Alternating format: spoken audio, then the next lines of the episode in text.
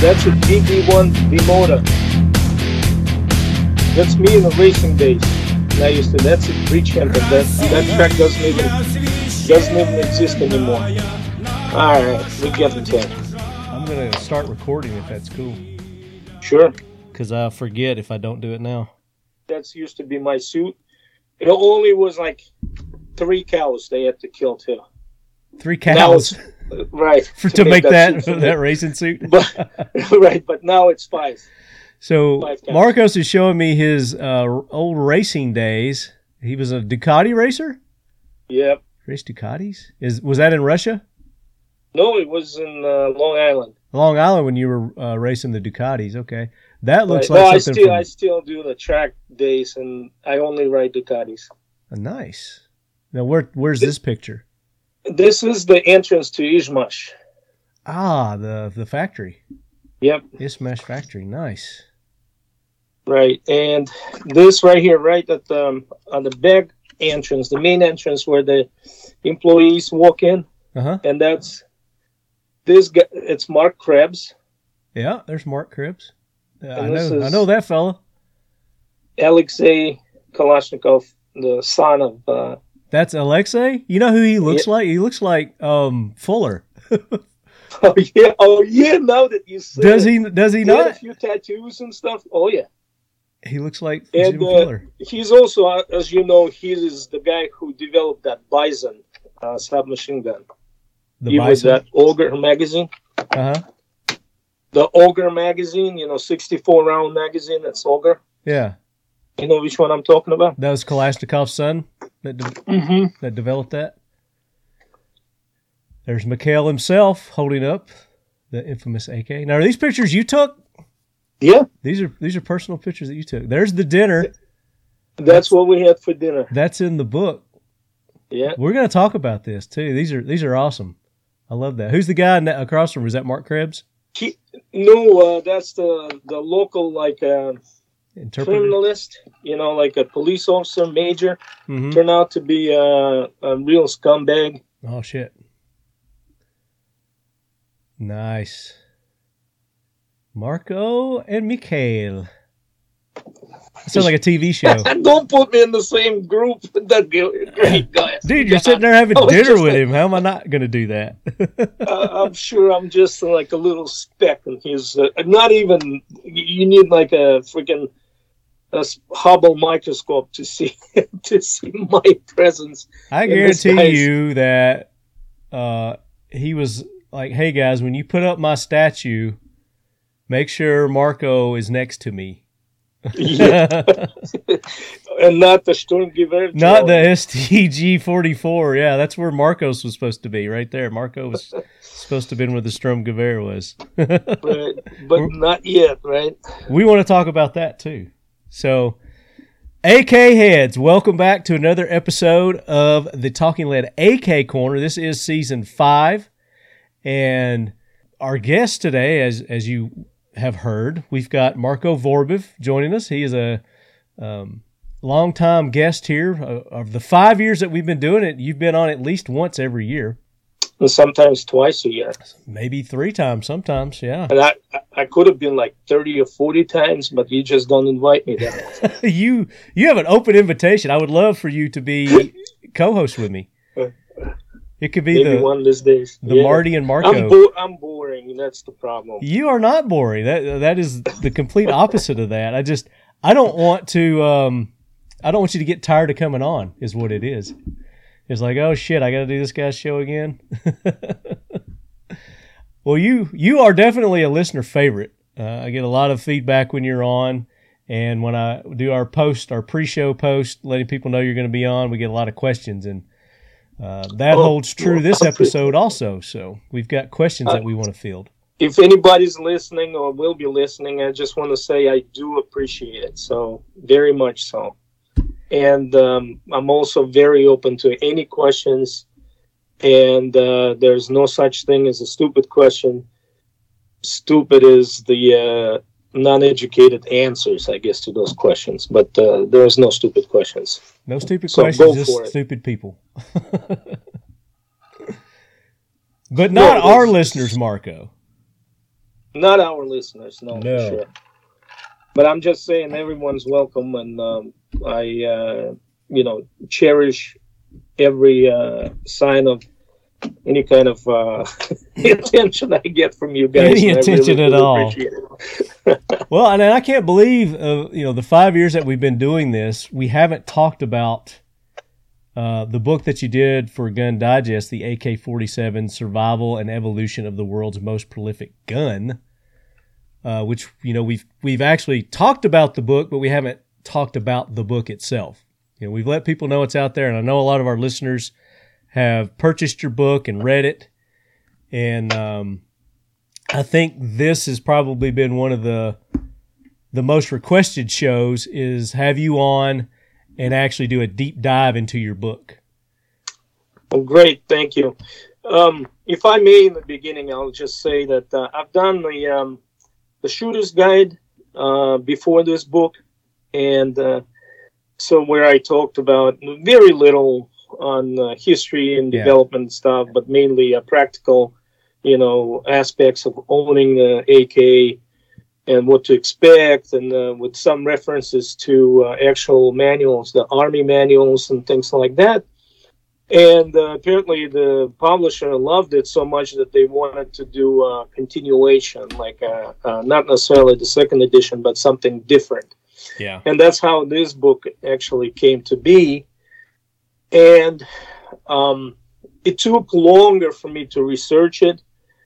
Uh, so I didn't want to rewrite the Wikipedia page, which seems like, uh, and I don't put down the fellow writers, but uh, everybody knows the story of it already, kind of in a way. Um, you know, the tank mechanic hospital. Yeah, they know the basics, you know, hero story Right, that, that's right. been told about Mikhail. but it, what happened behind and that's the reason why i suggested the subtitle as far as like a evolution and survival of a of a ak because i mean what goes behind the scenes that what we on the on the tail end so to speak and the, the users end don't understand or don't even know about what was happening with that design and with that um, with the with the rifle and what had to be done to uh, carry that design and that particular rifle through time. Yeah. And uh, so so I approached it from that point of view, and um, and so they liked it so much they kind of made it a large format, and also uh, did something they don't ever do is put all the pictures in color which maybe they intended for it to be a coffee table book like uh, Kramer or whatever. It's a very nice. It is a very nice uh, book, and you know the color just just adds to it. So I, I'm glad that they weren't cheap and chintzy, and they actually did the color pictures could be- because that just that adds the a whole nother dimension to it. But you know, it's your story that and your research is what's impressive on this book. And I know there's probably a whole lot more. You know, as I'm reading in this, you know, I'm like, like there's got to be more to that story, you know, kind of deal. And um, Yeah, unfortunately, you kind of got to keep it within this uh, 6,000 word format for uh, Gun Digest, but uh, in reality, um, there's a lot more. I mean, there's Yeah. a lot more things you can dive into those meetings and stuff, and there's some minutes the meetings get that kind of uh, available to everyone or to not everyone. And uh, the how the decisions were actually made to do this, and I, I, I kind of I tried to give some samples of that in the yeah, in the story. But uh, yeah, uh, another thing is like a negative for a collar in that large format is like people might not think it as a as a actually serious book with they tend to get caught up in the research. pictures and just thumbing through instead of actually reading it. Kind of. Right, and they'd say, and one guy literally gave me one star review on Amazon saying, "Well, the pictures could have been better." Or something. Oh But yeah, I saw that. They were like the grainy pictures, and duh, duh, duh. I was like, dude, you Yeah. obviously didn't look at all the pictures because the ones that were grainy were Those were from authentic, years ago. authentic, yeah. yeah. And, and another thing is, like, pictures. I actually responded to him saying, "Did you actually uh, like what you read? Did you learn something new?" And of course, he didn't respond. So No. he thumbed through it, thinking it was like a al- picture album or No, something. he probably didn't even do that. It's probably just some troll, you know.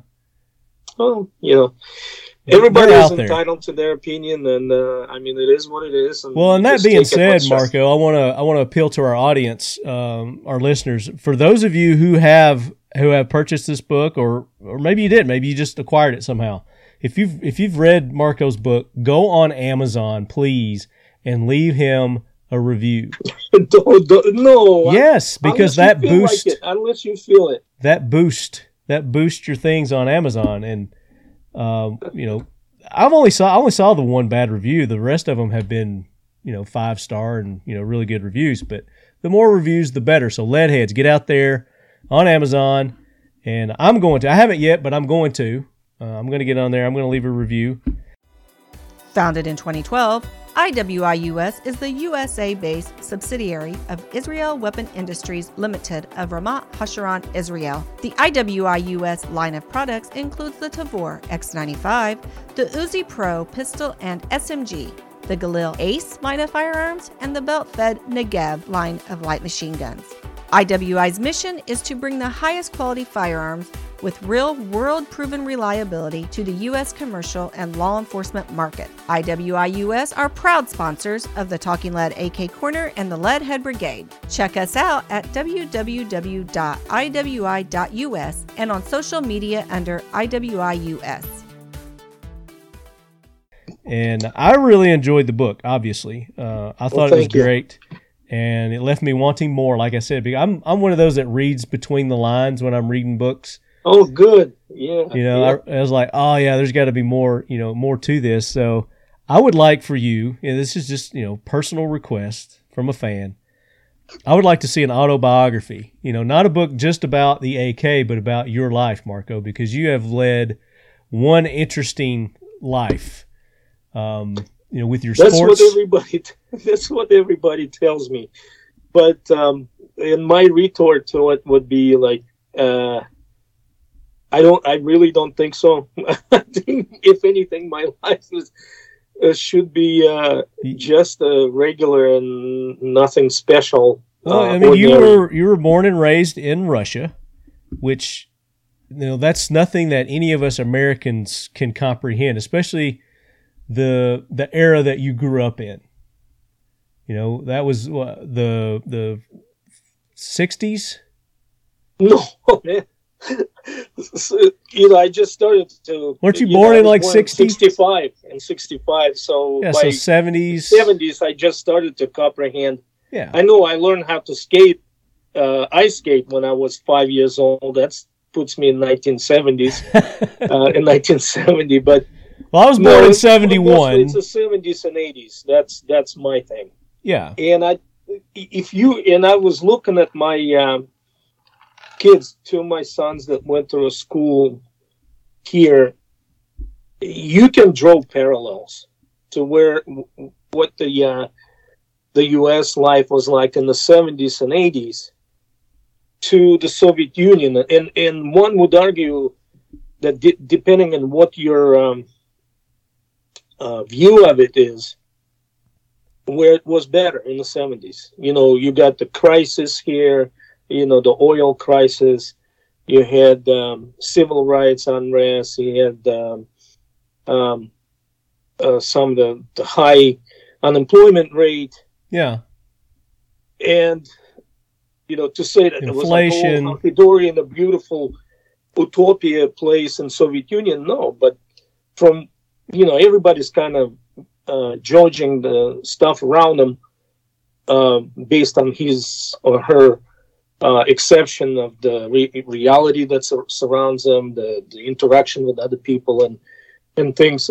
And I have to say that I mean, obviously, we all want to say that when you were young and maybe when you were, um, you know, in your childhood, and then you enter into young adulthood, it's probably the the happiest times of your life. You know, your parents. Well, I'm generalizing, but I'm Yeah. saying in the, in in the in the mass obviously people get you know parents get divorced and so on and so on and but it- in its mass you know it's your happiest times right so that's when you play with your friends when you go to movies not a worry in your not, you know anywhere in the world Yeah, but that's know, the you thing. When you're that age, you don't know you don't know any different.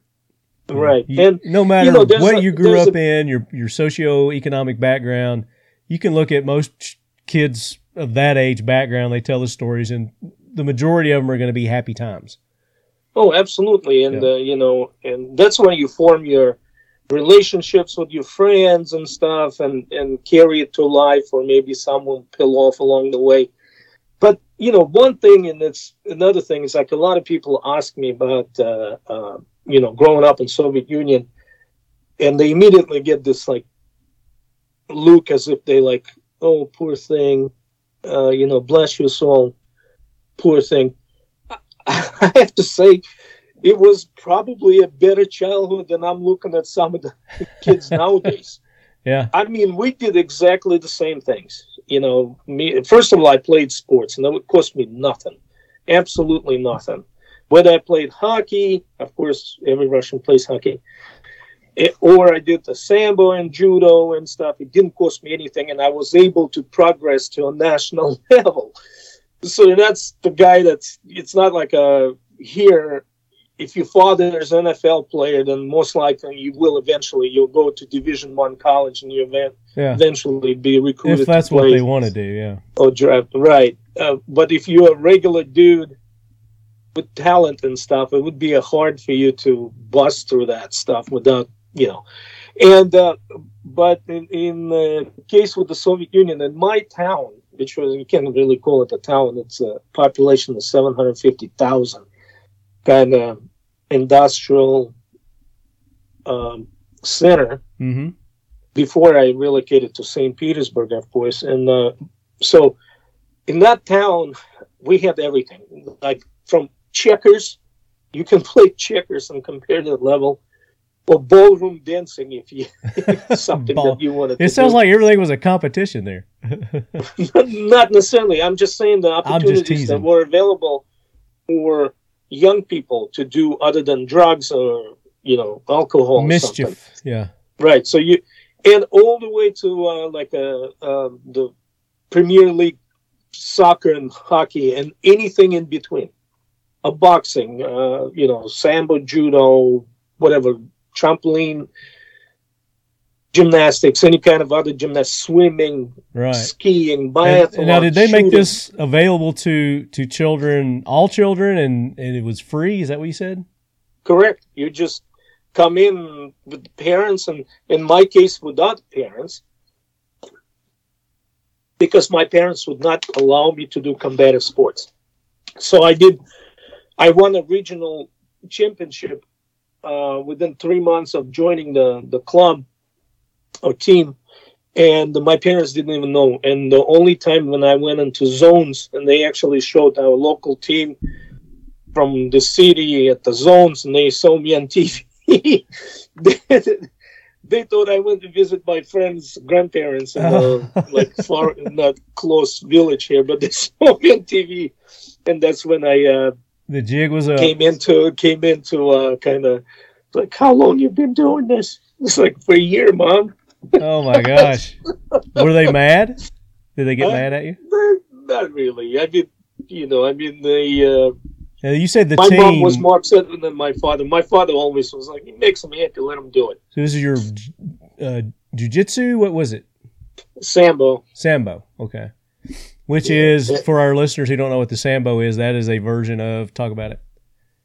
All right, so Sambo is another wrestling discipline, same as judo. Judo is not a martial art. Judo is a wrestling discipline. It was created as a sport. And Sambo, on the other hand, was created as a martial art for the Red Army in 1920s as a hand-to-hand combat discipline. However, um, they immediately found out that there's it's got a huge um, competitive potential to become a sport rather than a, a hand-to-hand combat. So, hence, sambo actually has two components to it. It has a combat sambo, that includes the chokes, punches, and the short kicks. And then there's a sports sports component to sambo. That's what they compete, and it's a new, uh, newly accepted uh, Olympic sport that will be demonstrated in Paris in, in a couple of years here. Ah, Olympics. nice. So they're going to add it to the Olympics. Yeah, and uh, uh, for longest time, Sam- Sambo was sanctioned by FILA, which is the the wrestling federation, and now they got their own uh, federation, uh, FIAS. Anyway, so Sambo, uh, you know, just kind of in the layman's terms, seventy percent of it is judo. There's no doubt about it. So same throws, kind of a lot of the same throws, but also it has a componentry f- coming from like a national wrestling uh, types, like uh, from Georgian Chidaoba, from uh, Kulash and Uzbek, uh, Russian national wrestling, and so on and so on. So the two uh, two gentlemen who compiled this discipline is Zakhlopkov and Harlampiev. They traveled around. Zakhlopkov been like a, he was like a seventh, uh, six or seven degree black belt and actually was a student at Kodokan in Tokyo. And uh, and I'm talking about 1910s and 1920s, right? Yeah. And Harlampiev was more of like a collector of uh, uh, national types of wrestling, so that he traveled Central Asia, Caucasus, Mongolia, everywhere to Traveled the collect the, most effective, right? And uh, so at the end, they was he doing with this for the for the for the state? Uh, Yes, it was. It help- was deliberate effort to come up with the hand-to-hand combat for the Red Army back then, gotcha. and uh, so and they came up with this sport. And actually, uh, one of my coaches that I was lucky enough, Viktor Avdeyev, was a was a student of Harlampiev himself. So So is this the guy who who created the the samba? the sport, yeah, yeah, yeah. Oh, so, nice. But but uh, the Avdeyev himself was taught me a few ways. And sometime I'll I'll tell you all about it. I just want to. I don't want to take any more time. But uh, anyway, interesting character. That would be good for your autobiography. That would be a good story for your autobiography that you're going to write one day. yes, sir. Maybe I, I I can't make false promises. So, Well, I'm going to keep uh, I'm going to keep encouraging it. I know our listeners will too. Uh, but that's my point. Is you have you you had a very uh, interesting, unique from the majority of people worldwide. I mean, you want to compare us to to Russia um, that people would want to hear about, and uh, you know, it's led you to to where you are today, obviously, and made you the person that you are today. But um, and we did we did an episode i think it was in our first season season one we had you on the very first episode. And uh, we we talked a little bit about your background. You didn't didn't talk as much about your growing up but more i think we talked focused on your your military service uh, at the time. Um, but for those who don't know uh, marco is also a soviet spetsnaz back in the day He's not currently. he is he is a U.S. It, it- citizen. it would be a trick of the tricks, man, to be a Soviet Spetsnaz right now, yeah. since the country doesn't exist. Is what I'm Well, saying. yeah. oh, There you go. Yeah, that's true. There's no such thing as that anymore. It doesn't exist. I get that. Right. Um, and that's I think that's one of our questions that we have. We'll we'll, we'll talk about that uh, here in a minute. But um, go back check that episode out. I don't know the exact number, but it was during season one. Uh, you can go to our, our website and just put his put Vorobiev uh, last name in, and all the episodes we've had Marco on will come up. Uh, and that's one of them. And uh, CJ joined us on that episode. Uh, we had CJ Johnson on during that episode. Good episode. So go back, check that out, and um, I want to I want to make sure we get you know we talk about your your book. So, but that's Sure, you know sure. that's kind of the things that led you to to the knowledge is you know your your childhood, your growing up, things that you experienced, and uh, you know your parents telling you you can't do something, you went and did it anyway. the def- defiant little britches I did. on Marco I there. also, you know, I mean, as far as hockey is concerned, so we we played outside, right?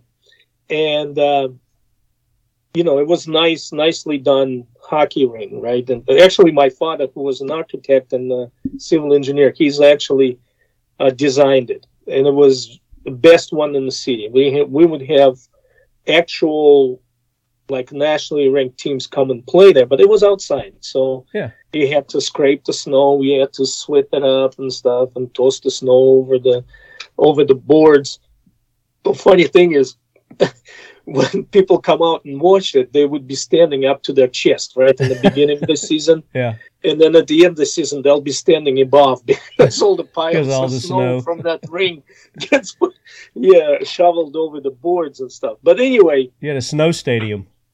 Right, exactly. And then, uh, you know, so I, I all of a sudden I developed this sinus infections, and and uh, uh, in in Soviet Union, the, in Russia right now, the sinus infection is a big deal. Right here, you, you I've just got go one a right now, buddy.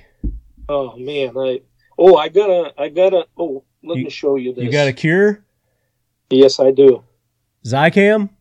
Okay. Yeah, you count to three and you cleared. And this is a salt based thing. It's not addictive like Afrin or something. Okay. I'll I'll try that. I mean, I Check it out. I had But to blow my nose like fifty. times. I got at least you know sixteen ounces of snot that came out of my head before we started. Yeah, this. ch- try that Zicam and it'll clear you up. So anyway, and uh, so uh, big deal, you know. Uh, over here, you just go and get the uh, antibiotics and you know go through it, eat your pills, and then you're good in three days. yeah. Over there, it's like, oh my god, you cannot go outside, you cannot play hockey. Oh my god. So I would leave my gear at my friend's house, which is the the uh, anybody who played hockey knows what the gear smells like, right? so Stanky. and, and uh, yeah, and I would only the only thing that I wouldn't leave there is my helmet because I had like this awesome Jofa helmet that I had. But anyway, and uh, then my my mom was at the time of a practice. I would go, uh, yeah, I'll move to study with you know with Andre. He goes, okay, and I go, I go on that practice, come back all sweaty and stuff She's like, you didn't study. That, that you don't notice and whatnot. And I've been doing that too because otherwise they will, you know, you listen to doctors. Doctors will tell you never to play any sports, never freaking leave your house. Oh, they don't want you to do they do. anything. Yeah. They just want you to take their drugs. Yes, exactly. And uh, so, yeah, I did that first before I did the Sambo thing. But uh, nevertheless, yeah. Well, it's good Uh, to know that the medical profession isn't any different in Russia than it is here in America. it's all a scam. Uh, Oh yeah, the the best is when they uh, see it was mandatory. The PE was mandatory all the way to senior senior year in Soviet schools, yeah. Which should be here too. By the way, Well, you know, it used to be that way, Marco. It, just like just like during your time when I grew up, that was a part of our curriculum. Is, Yeah, there you was, go. Was PE, and, And all but- the way through high school, it was that way also.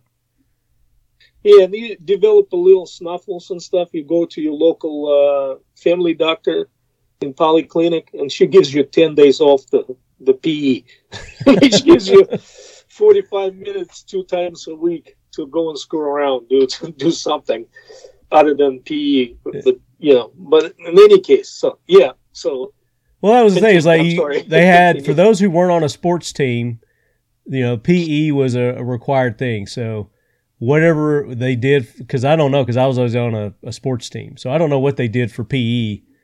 Uh, you know, they go to the gym, play basketball, they do tennis, they you know they'd mix it up, and do different things, I guess, uh, for PE classes. But yeah, I mean that was even here, you know, like you said, that that was part of it back in the day.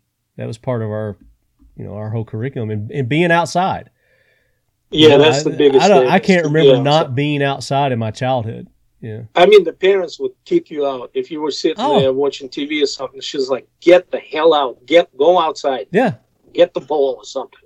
You know, and that was it. I mean, I kind of grew up in like a typical Soviet uh, city environment, which we had the ant, you know, ant hill, ant farm type, um, you know, apartment complexes or apartment buildings Yeah.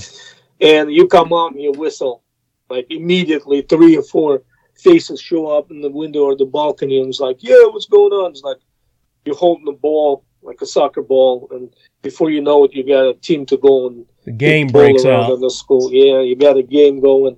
Yeah. Um, basketball, any anything. Or I lived in literally in the center of the city, and I was only 20 minutes away from a wild river.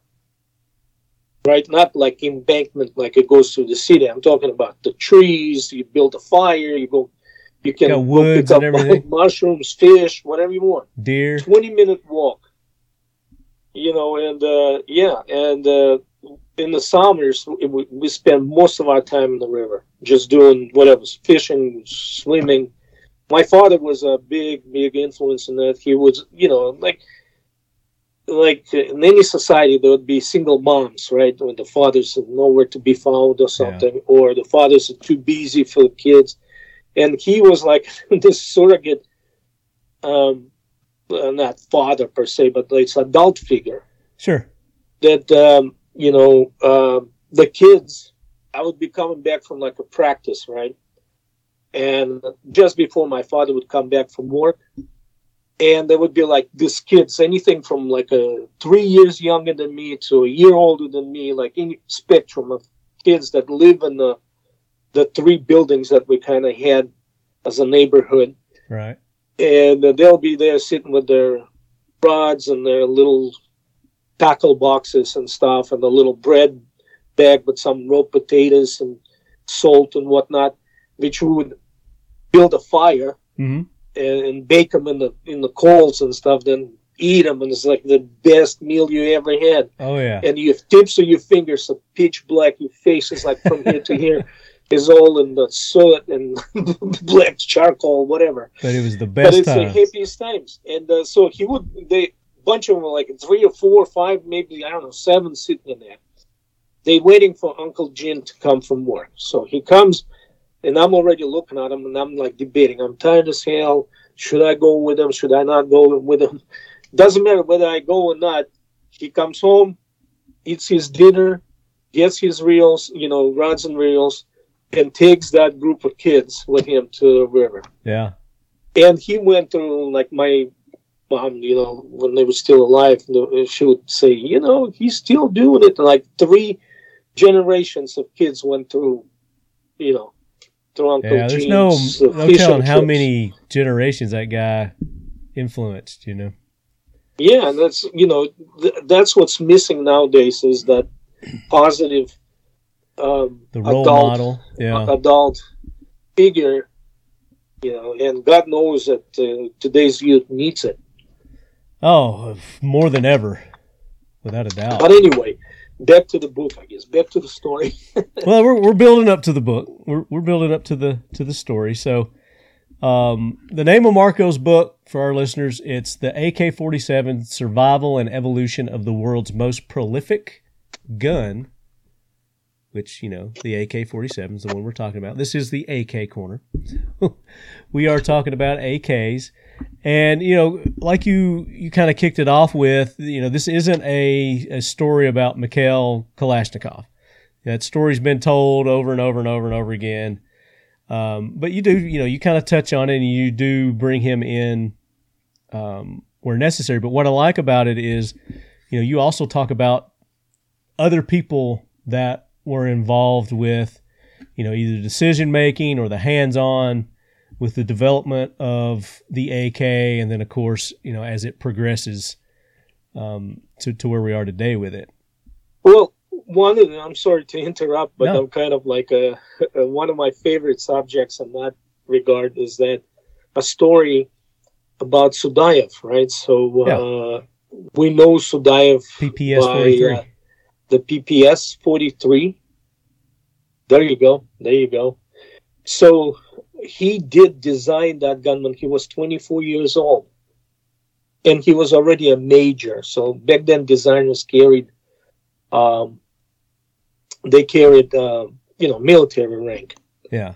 And I mean, if anybody ever had a chance to kind of play around with that gun, it's like really hard to. Um, and I have them as a SBR, and I have it as a machine gun. And when you look at the machine gun, it's uh, ingeniously simple. Okay, and you have to have sort of like a, a pro engineer or AutoCAD 3D in your brain to imagine a sheet of metal bending a certain way to create this particular gun. And the gun only uh, it's mostly sheet metal, right? So it's uh, it's stamped. Uh, other than the barrel, the the trunnion, and the and the uh, um, bolt. But uh, some of the um, uh, something happened. Uh, so I'm sharing my screen for our video Oh, audience. yeah, I'm bringing yeah, up the uh, the PPS 43.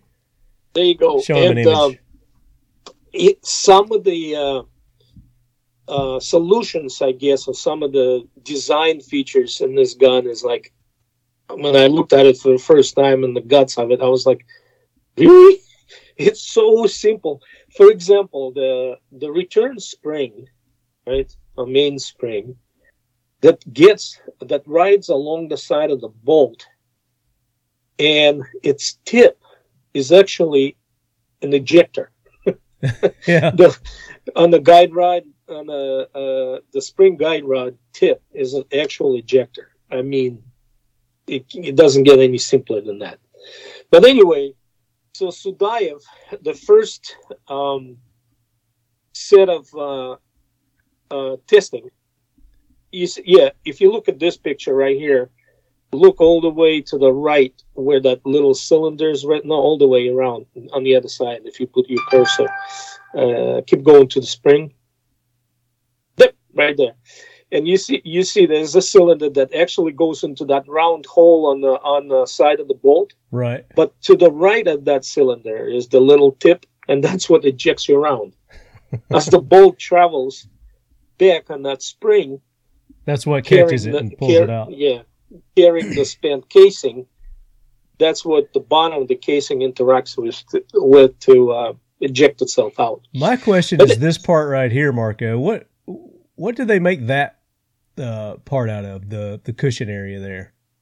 Oh, that thing is made of. Uh, it's got like a, a metal cup, and uh, it's filled with cardboard. I, I believe it's a pressed cardboard. Okay, I thought it was like either a hard leather or or cardboard or something. It's some some cheap. Well, you got to realize these guns were built in the uh, uh, blockaded uh, Leningrad, right? Mhm. Uh, and uh, you know, I don't know if the leather was available. It could have been leather. I'm not sure. I, I don't know. But it, but the the what I'm driving at is that um, the first military testing of a first automatic rifle, right? And I refuse to call it uh, assault rifle. Assault rifle was coined by uh, uh, little known Austrian uh, watercolor painter Alfie. Uh, no, Aldi Hitler, and so I Oh. refuse to use his uh, his terminology. So it's a it's an automatic rifle. In Russia, it's referred to as an automat, as well as the PPSA, uh, PPS and PPSH also referred as an automat. And it was considered to be in the Soviet military during World War II. It was considered to be a separate type of weaponry that would be counted as a different type of uh, weapon within a squad or within a platoon. So he would say, uh, my platoon on such and such day has in its possession this many rifles, this many automats, this many light machine guns, this many um, heavy machine guns, you know, that Yeah. kind of report, which I couldn't believe that they separated those, but apparently. Oh, also, when they do those reports, and it's interesting detail. When they do those reports, when they did those reports, they also separated SVTs separately Okay. from. Uh, so they called Mosin Nagant type of uh, ri- uh, rifles. They called them rifles. Period. Just Just rifles. But they would um, different item, a different line item would be SVT 40s, this many, and then they would say automat, you know, this many. Yeah. And when they're saying So- so- what were the one? What categorize? Which which It's guns were in basically an that? uh, the, the automatic rifle. right? That goes rat-ta-ta-ta-ta-ta, you know. Yeah. It Whatever they were using at the time. full. Right. So Automat is also the the A in the AK, right? Right. So it's also considered to be an Automat. So anyway, so first testing, uh, there was only one winner. Well, they were not. Well, now you're jumping. You're jumping a little ahead. Are you talking about the AK? Yeah, yeah, yeah. Hang on, hang on. I'm, I'll I'll finish up my uh, I you know my I uh, wanted to go before that, but yeah, go ahead. I did. Well, hang on. I talked about Sudaev, right? right. So, so there were no winners in the first round of testings, but one rifle was a leader, and it was considered to be a clear, clear leader amongst others. I mean, Kalashnikov's original gun that had the lower and upper receivers and stuff, it separated into, and so on and so on, were completely brushed off. And Sudayev's AS 44 or something uh, was the gun that was a leader, and it was sent back to be developed further to get rid of uh, all the um, you know little quirks and things that they didn't like. So, unfortunately, yeah, there you go. That's the first Kalashnikov right there up top. so anyway, that was like a Tommy uh, gun. yeah. So um, unfortunately, Sudaev had uh, uh, uh, what's the word I'm looking for? Good lord! He got sick. Yeah, he got sick. He, he had uh, the not decapitated. Uh, what's it called? Anyway, he was mortally sick. He have was, uh, tuberculosis or something? I don't know what that was, but he died at the age of 28 in the midst of uh, devel- developing that gun. And when the government went back to his team, said, uh, "Okay, so can you complete the gun?" They said, "No, most of his ideas was in his head." And he, um, and that's it. He died. And if he didn't die, it wouldn't be AK, that's famous gun, but it would be an AS 47. Yeah. And this is the. I'm holding it up for our our viewing audience, and this is in Marco's Right. book. Um, Right. you know, and the fact that you were able to get examples of all these these rifles too is impressive, and you have them in your book. Um, Yeah, uh, yeah, it's uh, you know it took some time, but so what I uh, what I'm oh, go ahead. however, however, hang on a second. So then second round rolls around. Uh, oh, I'll talk about Okay, this. okay. I'll talk about this. Okay. But second round rolls around, right? And all of a sudden, AK uh, or Kalashnikov presents the gun. That is no longer his gun. It's not what he entered the first time, but it's more of like it's got the uh, it's solid and main receiver where you know it's housed everything that from trunnion to uh, trigger group, and he has a top cover, which was on the AS. So he, he borrowed a lot of the not necessarily you know the, you can only you know But it's like you point out in your it's like you point out in your book too. I mean, yeah, he bought he borrowed ideas because um, the way that Russia saw it was everybody was working for one common goal, and they were working as a team, and they actually encouraged people to take other people's ideas and, and improve on them, and you know make Exactly. them better. So yeah it's the that's a main directorate yeah, that- so if people want to that- say that he stole copy, I mean, who doesn't do that? That's how things get better. Is you, you know you you you improve upon other people's. I genius. was just recently involved in like a, the most asinine argument, and I just you know, and I'm like old and wise. I'm like the old bull, right, that walks downhill nowadays Yeah. instead of running down. So uh, some idiot starts arguing with me. Says Kalashnikov let Dragunov use his design ideas, and I'm like, okay, I'll bite uh, because it's two different, completely different guns. The short stroke, long stroke, uh, different trigger groups. I mean, everything is different about the two guns. But this guy went on to, why can't you accept it that Kalashnikov allowed Dragunov?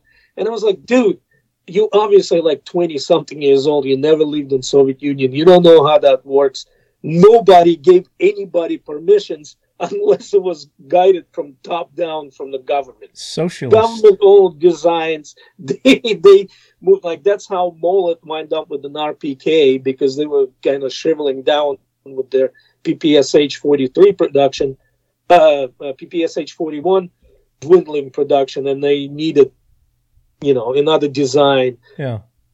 it's not like Izhevsk's factory, Izhmash just gave it to them. No, they didn't. It's the, it's the Ministry of Industry or whatever and Development from the top told them to give them the Your ideas data. aren't your ideas. They are all owned by the government. Correct.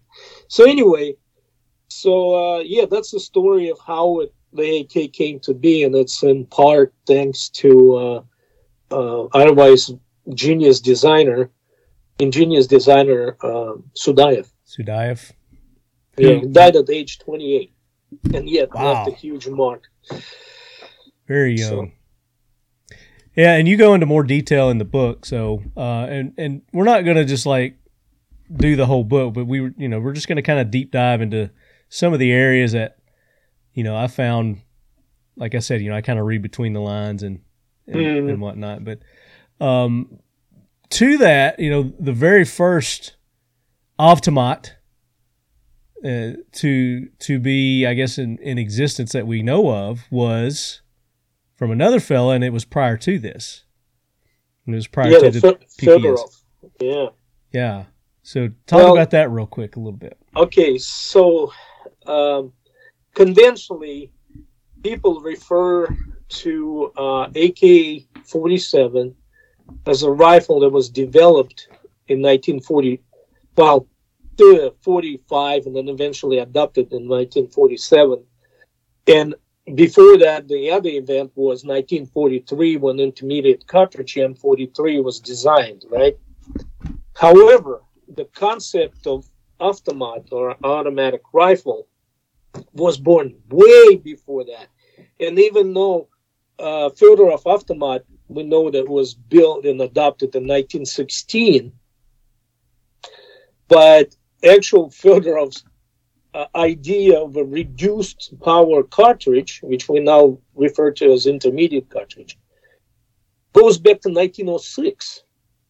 Okay, and use of it in the regular infantry uh, rifle, like main battle rifle, eh, with the full automatic capability. So, and he, uh, so he, after the Russo disastrous war, uh, Russo-Japanese War of 1905, where Russia lost not just their Pacific Fleet, but also their Baltic Fleet and Northern Fleet and just about every fleet but the Black Fleet, uh, and lost the control of Port Arthur, right, in uh, Korean Peninsula, and a few of other territories like Kor- Kuril Archipelago oh, and part of uh, Sakhalin Island.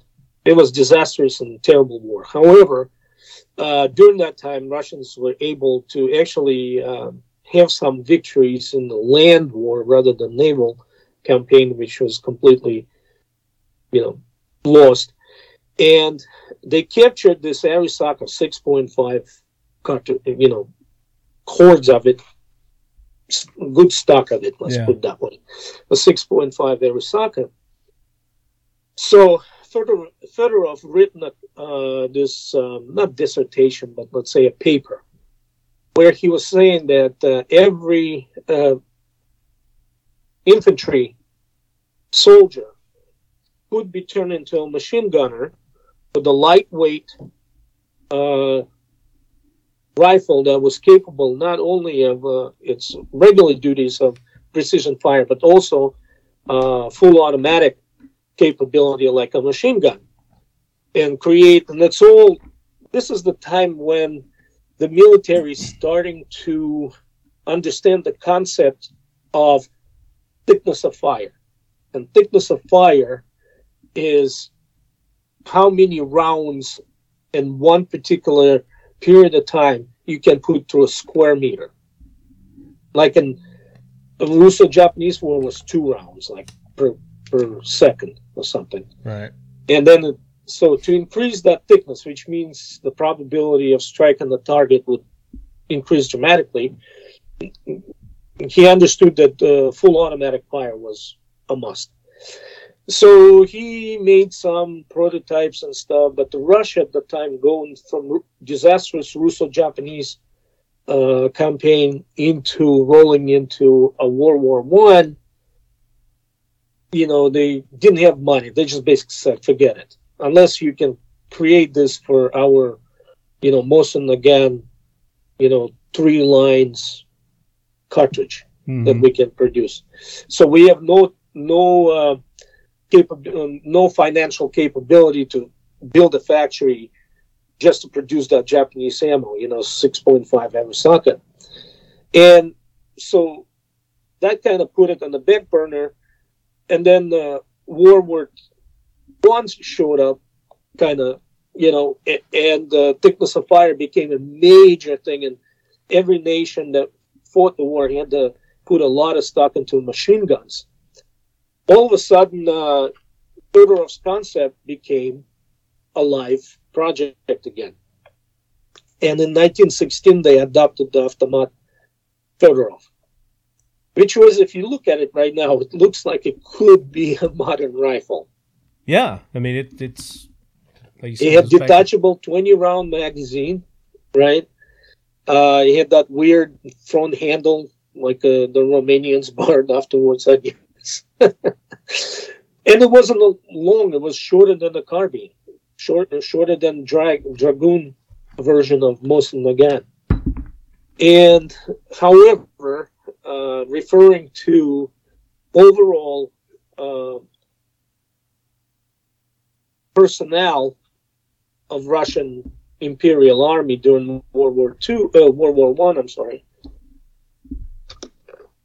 where the officer corps was out of the uh, noble and and high society people, where the regular uh, soldiers, the, the privates and the sergeants enlisted and everything were um, conscripts, usually from uh, you know the villages and stuff. And at the time, Russia was not industrialized country, right? So Mhm. everything was the horse, the cow, so uh, that kind of stuff. So when you give somebody a machine and gun, any way you flip flop it, right? Mhm. Uh, gun is a machine.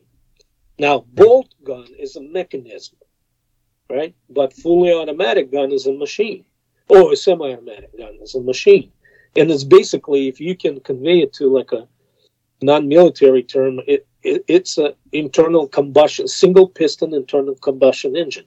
Right. Exactly.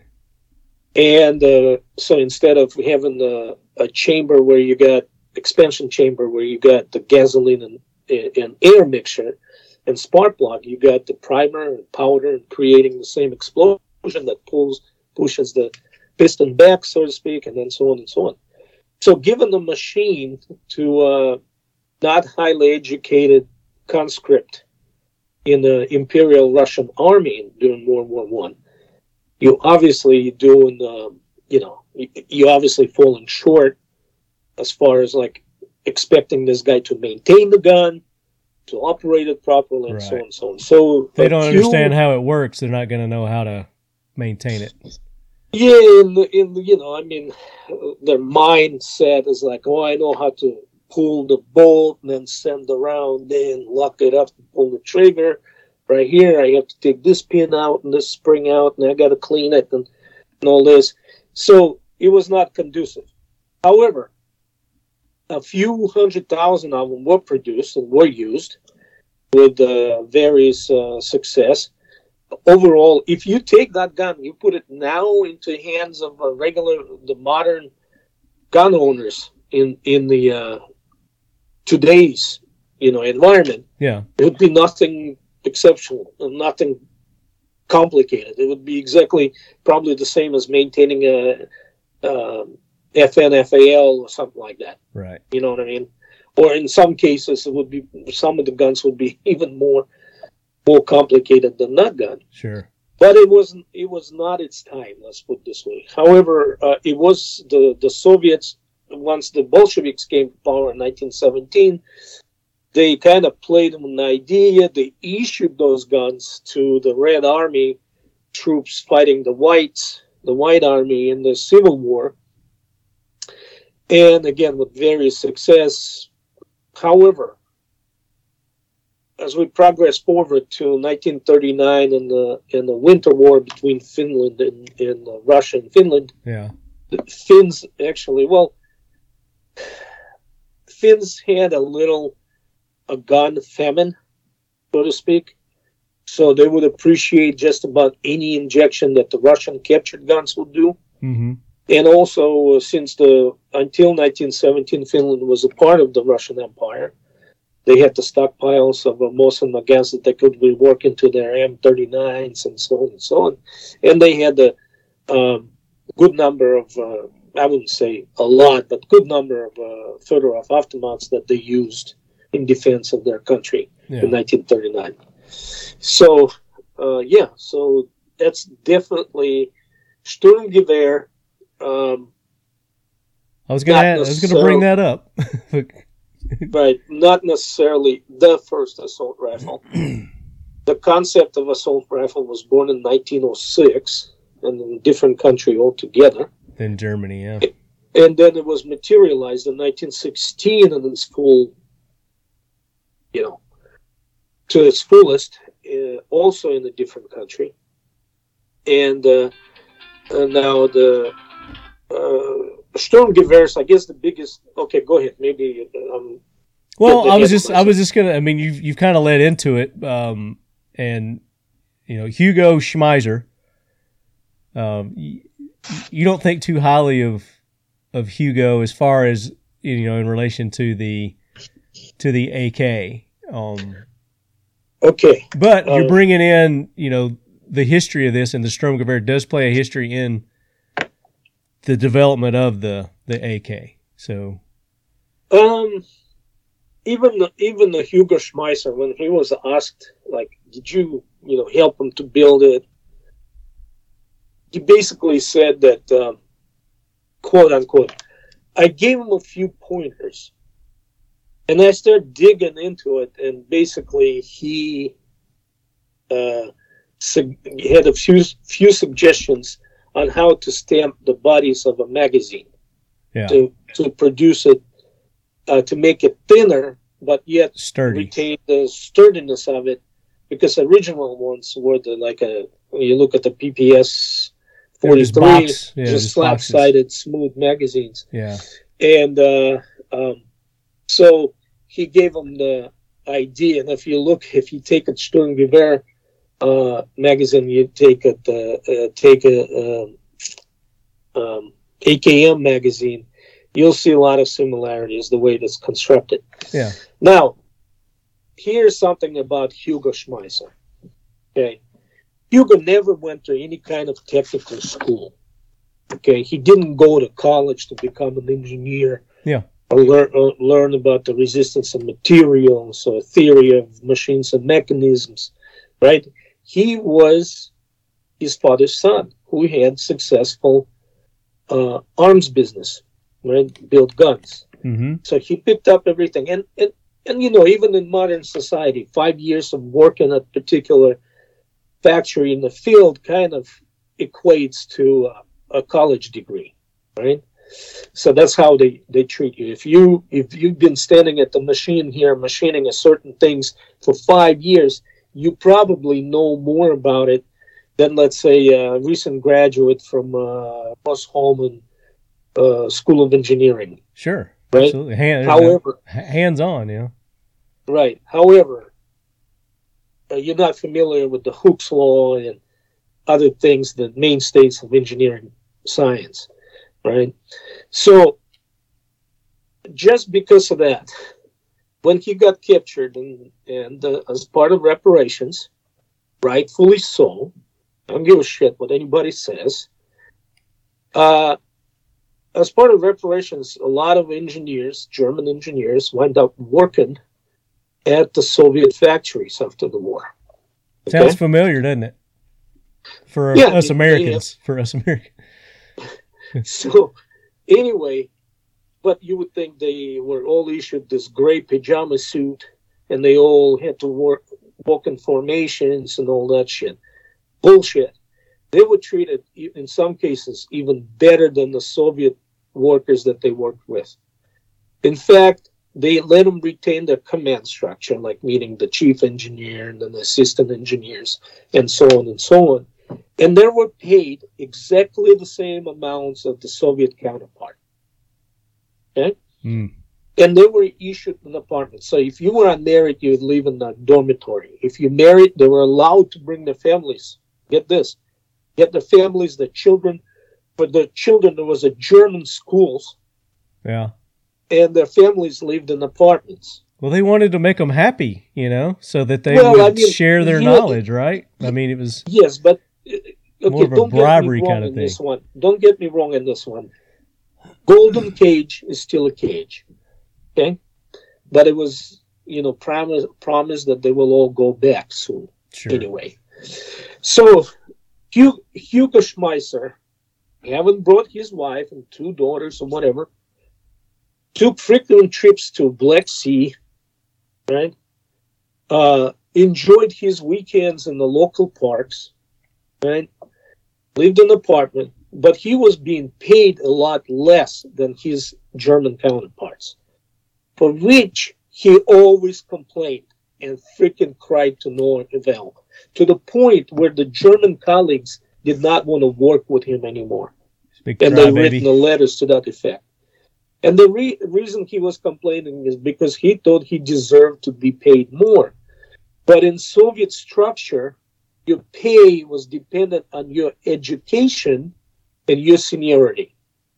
So, like, let's say if you had a higher education, like, let's say, college degree, Mhm. you would get paid more than you if you went to vocational school. And that person would get paid more than the person that did not go to school. Probably had something to do with uh, what they contributed, also. Well, because of him complaining and his German counterparts not wanting to work with him, right? Uh, he was pretty much given some very small detailing jobs on some non-significant parts. Right. Okay, Get out of the way. and then eventually he went back in 1952. He went back To to Germany. Yeah. Yeah, and since then he created Dick, right? He didn't create anything, right? Because he didn't have all that structure behind him of his father's shop or the Nazi government contract. Now, did he is he the actual um, inventor of the or designer of the STG forty four, or is it his well, father? every, every, everybody everybody uh, thinks so, and I, I don't have any uh, material or documents that can I can rely on to say that no, he wasn't. yeah. So I uh, I'm going to go ahead and say that he was a specialist who um, kind of possessed knowledge of stamping. Mm-hmm. Okay, so he was uh, he was exceptionally good at stamping. Now, so since he went to so a lot of people say, well, the AK is stamped and stuff. Well, Well, it didn't start off that way. Uh, yeah, it didn't show up until 1959, seven years after he was already living in Germany. So, therefore, I, uh, I just got our uh, FFL renewed. So, congratulations. my son came in. Thanks. Anyway, so uh, and uh, uh, so that was the thing. So he wasn't qualified specialist to warrant a better pay. Yeah. But, you But know, you're you're kind of you're kind of busting the myth that he he he was attributed to contributing attributed to contributing to some of the designs of the AK when it you know with the stamped version of it and and he Right. really didn't because he wasn't even there when al- al- also uh, at the time when the AK was being developed, it was developed in Kovrov. It wasn't anywhere near Izhevsk where this dude was working. where he was working. So that's another thing. But you know who else didn't go to college? Uh, I know several people who did. No, I mean in uh, arm designers and stuff. I don't think uh, Kalashnikov did, did he? Correct. He didn't. Yeah. so he he didn't go to college. Neither did Barrett. To Ronnie go Barrett. to college to learn about. He was a photographer.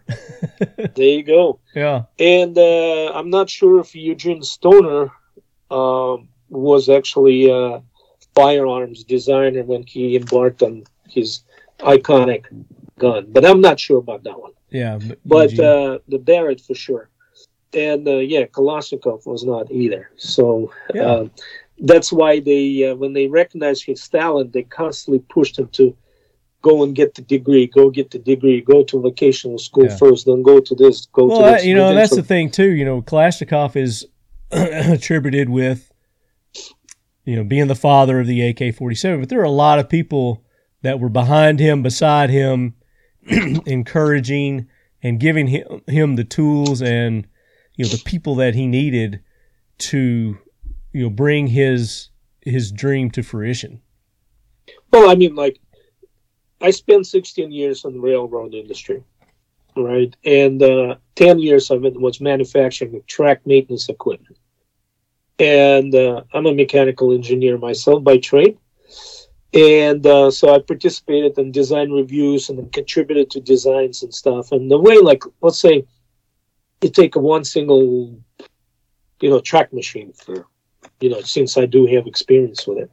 And it has hydraulics, is the pneumatics, the brakes and stuff, right? Yeah. It has electrical, right? And when the design, when the concept of it arises, and then there's, uh, you know, different groups of engineering within the engineering department actually deal with, you know, structural parts of it. Focused, yes. Then this guy's elect- electrical group. Here's the hydraulics right here, right? And then when it comes together, then of course the guy who's in charge of it all, he supervises it. Says, no, this would not work. We need to move this, or we need the larger pump because we're going to be swinging more weight here Mhm. and so on and so on. But uh, as far as the detailing is concerned and actually coming up with ideas and s- some of the technical solutions to a particular design, they have groups of people. Yeah. Like, I mean, the guns cannot be developed separately from, let's say, ammunition. That that was a big concept in the Soviet Union, is what they called a shooting complex, which is the gun plus ammo. In in uh, case with the SVD was gun, optics, and ammo, right? Yeah. So, uh, or in the AK 74, for example, right? Um, the best, hands down, and anyone who disagrees with me can throw a rock at me right now to the screen. They might. And uh, that uh, 5, 5.45 by 39 cartridge is hands down the best fighting carbine cartridge that we have right now in existence. In the Forget world. all your uh, 6.8, 6.5s. Forget all about it. 545 is the best modern war fighting carbine cartridge. And why do you say that? Well, it flies long, hits hard out of short barrels. To get the best of all worlds through the the five four five. The weight. No impulse. I mean, shooting like 22 in full auto, it, it, it it's not even fair to fire AK-74 in full auto. Firing, uh, if anybody has an uh, opportunity to fire RPK-74, take that opportunity. Ditch your girlfriend. Forget about anniversary dinner. If there's a chance to to uh, to uh, fire RPK-74, go do it. Do it today. Do it right now. Stop what you're And- doing. Put this podcast on pause and go shoot that Yeah. thing. right. Well, and uh, and you'll see what I'm saying. Yeah. You- I've shot them. Yeah. what- I mean, I, I get what you're saying. Yeah, absolutely. I mean, there's not, like it, it's shooting, um, it's slinging deadly, deadly lead steel Accurate. to the area, yeah, like the size of a small child's dinner plate I like that analogy. at That's the great. distance. So that answers our, our I, know we had some questions about what's your favorite round. Uh, so th- there you go, ladies and gentlemen. unequivocally, it's the uh, five four five by three nine for Marco. so he's holding up some mags now with it loaded with. with the seven and six. Very nice, very nice. Yeah, if you got show and tell, have it, man. If you got guns and whatever, pu- pull them up. Show our audience. Um, they love show and tell. I do too. That's a it's a two. We have to do the documentary on that, like a two hour, and probably enter uh, Venice Film Festival with that. Ooh, I didn't I'm down with that that. I'm down with that. I'll do that. Hey, Leadheads, Dwight Settle with Seal One. Just here to talk to you and tell you a little bit about our product. Seal One CLP Plus is a bio based, non toxic product. It comes in a paste, liquid, aerosol, and pre-saturated bore specific patches called sealskins.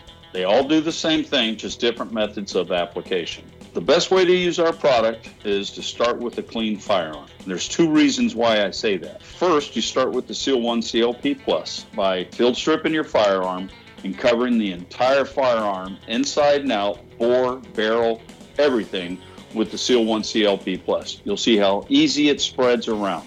You'll want to wait about 15 to 20 minutes.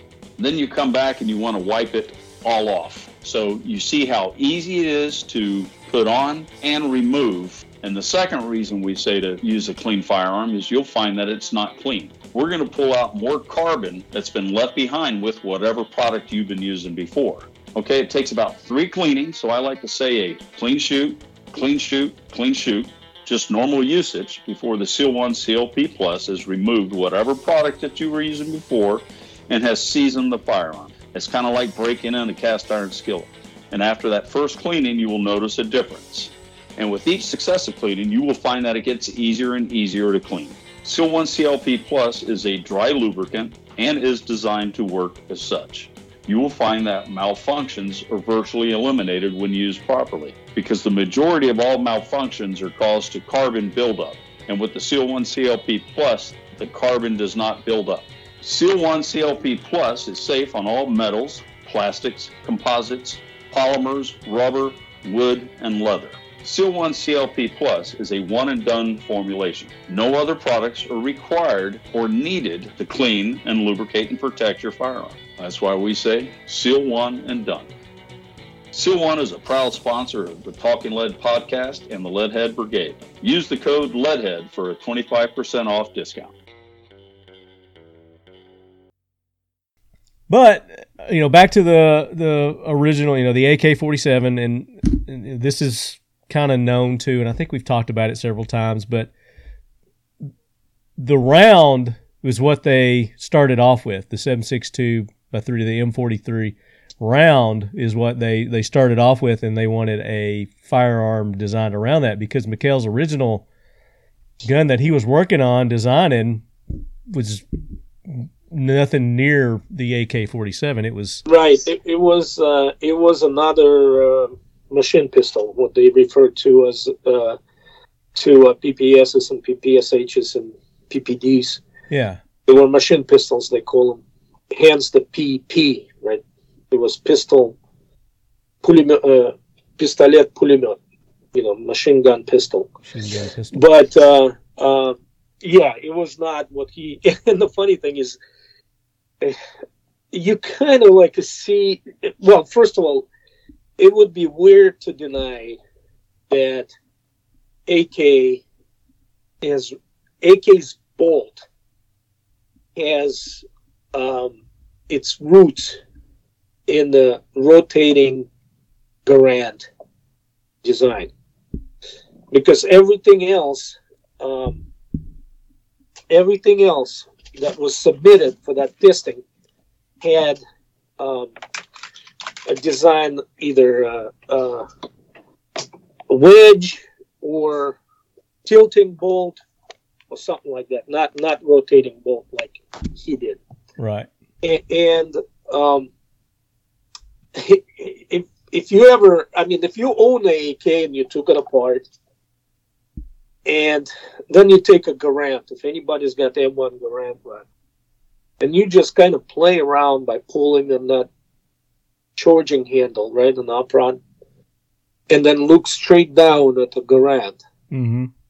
right? You cannot help but notice how A little similar. Yeah, a little similar. Ex- except in the AK, you can't really see it because the, the bolt carrier is sitting right over it. Right. But in the Garand, you can see it right there how the bolt comes in and turns, Yeah. and then it goes back and it turns.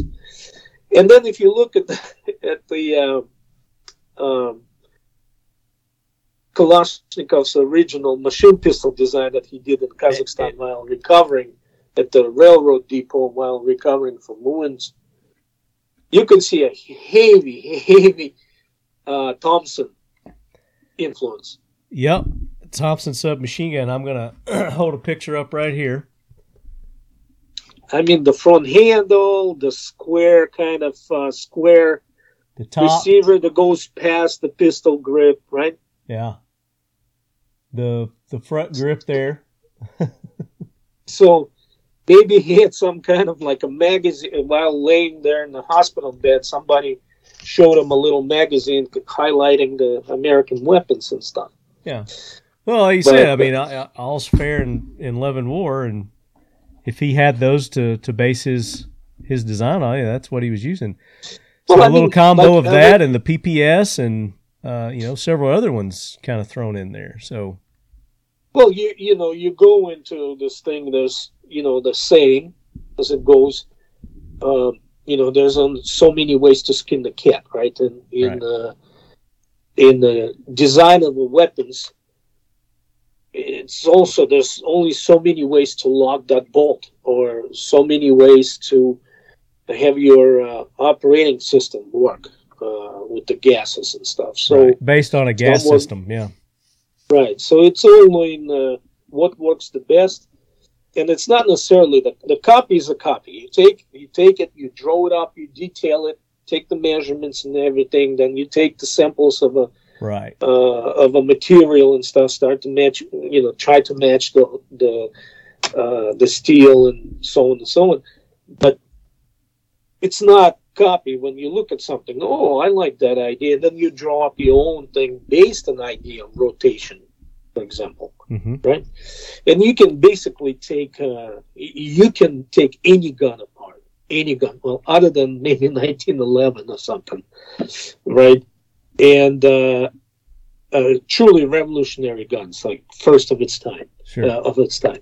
And you can look at them, you can pick apart and say, "Oh, this is from uh, Martini Henry. Or this is from uh, whoever. Oh, this is from this and this." And it, you know, just because it's the mechanical principles how the things work. But anyway, yes. So there's definitely uh, that. If somebody would ask me, and I would say, yeah, definitely there's influences that I can see in Garand, and do not Sure. experiment. Just do your, you know, do your AK thing, and then grab your. Did Garand he borrow and when you look ideas? I absolutely he borrowed ideas. You know, and he, Yeah, absolutely come up- and no that- doubt about it. like I said, that's what that's what everybody does. You know, Right. unless you come up with just something completely different, which But that's like very rare. you know, referring back to like Sturmgewehr, right? Sturmgewehr, STG. And if if you're a truly unbiased person, and you have AK laying right here, and then you got the M16 laying right here, and then you have the Sturmgewehr, and you start comparing them, M16 is exact copy. you know the layout. You know where you got your buffer into a stock, the same big old spring in the Sturmgewehr. You got even the little, uh, what do you call it? The God, man, I keep forgetting all these words. The little uh, cover, the spring cover, Spring the injection port. yeah, You know what I'm saying? So the weight comes apart, you pull the pin out. Sure. You got the lower and upper receiver. but that's So the thing is it- somebody takes a you know an idea and then they improve upon it, and that's Exactly. and Just that's how the because- AK evolved. You know, like you were saying earlier with the the competition back in '39, um, they came up with the design, and they didn't stop there. They kept improving upon it. Yeah, and I'm just saying, like again, uh, you know, just because the gun from the side and the, for a person who is either stupid or, or blind, the looks about them they're kind of similar, although it's about six inches longer and you know three inches taller and, Yeah. and so on and so on. But it looks because of that front sight and and uh, you know pistol grip and stuff. Oh, it's totally uh, they copied the freaking design, you know. But for those of us who know about guns, and you you can have the M16, and then you can have the Sturmgewehr, and you can have an AK next to each other. You'll find more similarities in M16 design versus the AK design to Sturmgewehr. But does it mean that the Eugene Stoner went and freaking uh, just copied the Sturmgewehr? Of course not. Yeah. Once you open it, once you open it, the, the first of all, it's direct impingement. It's totally like, um. You're into automobiles, right? You're into. Oh, yeah, cars and stuff. You remember the Fieros? Was it Pontiac? Oh yeah, yeah, yeah, yeah. You remember the Plastic, Fiero? You know, it's like a poor man's Ferrari. if you put a Fiero and a. Ferrari next to each other, it's like, oh, you know, they're both kind of kind of similar in looks, but then you get in the under the hood and it's completely different. Yeah. Yeah, uh, I mean, uh, tragically enough, um, when I was racing motorcycles in uh, in Long Island, my uh, I had a mechanic named Francisco, like great mechanic, unbelievable. I mean, just I mean, you would come off the bike, for example, right, and during the practice, you have that thing put together for the race and stuff, and just unbelievable. And uh, I guess he always wanted the little little Fiero because of that, because it looked like a little Ferrari. Because it they're like a little Ferrari, yeah. Yeah. And he eventually died in it. So that's oh shit! Sorry to hear that. He died in Yeah. the Fiero yeah. because he was trying to make it into a Ferrari, probably. Uh, no, I, I they say he went right through the the the moonroof that those cars had, mm-hmm. Except half the body left in the car and half kind of came out. So Oh, I mean, it was right kind of split them down the middle. It was uh, well, not fully, but I'm just saying. uh, Yeah. you know, basically his head hit this thing and it broke his skull in half. But uh, like I said, it was very straight. Uh, yeah. But anyway, besides, We digress. talking about the book. Yeah, he is happy, probably in heaven somewhere, having fun, racing motorcycles or something.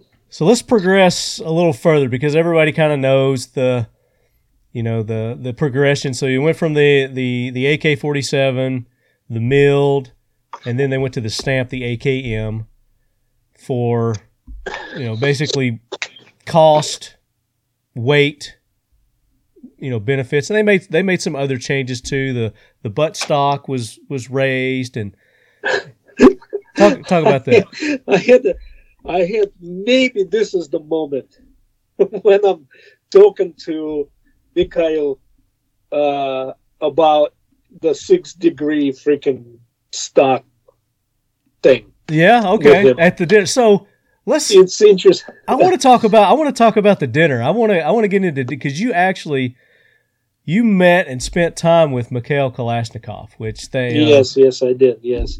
Well, anyway, let's go back to stamp versus. Okay, uh, all right, meal. but I want to talk about the dinner. Okay, So the originally the gun was actually stamped, but it was a combination of stamped and machine uh, components that uh, comprised, or I guess completed the receiver. yeah, And it was kind of like weird and asinine.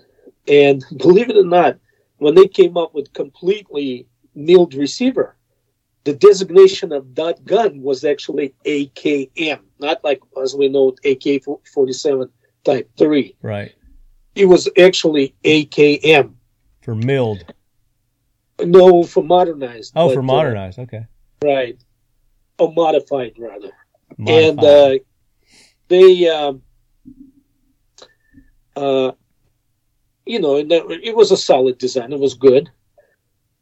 But waste of the material producing that particular um receiver out of chunk of steel was 15 kilograms of steel.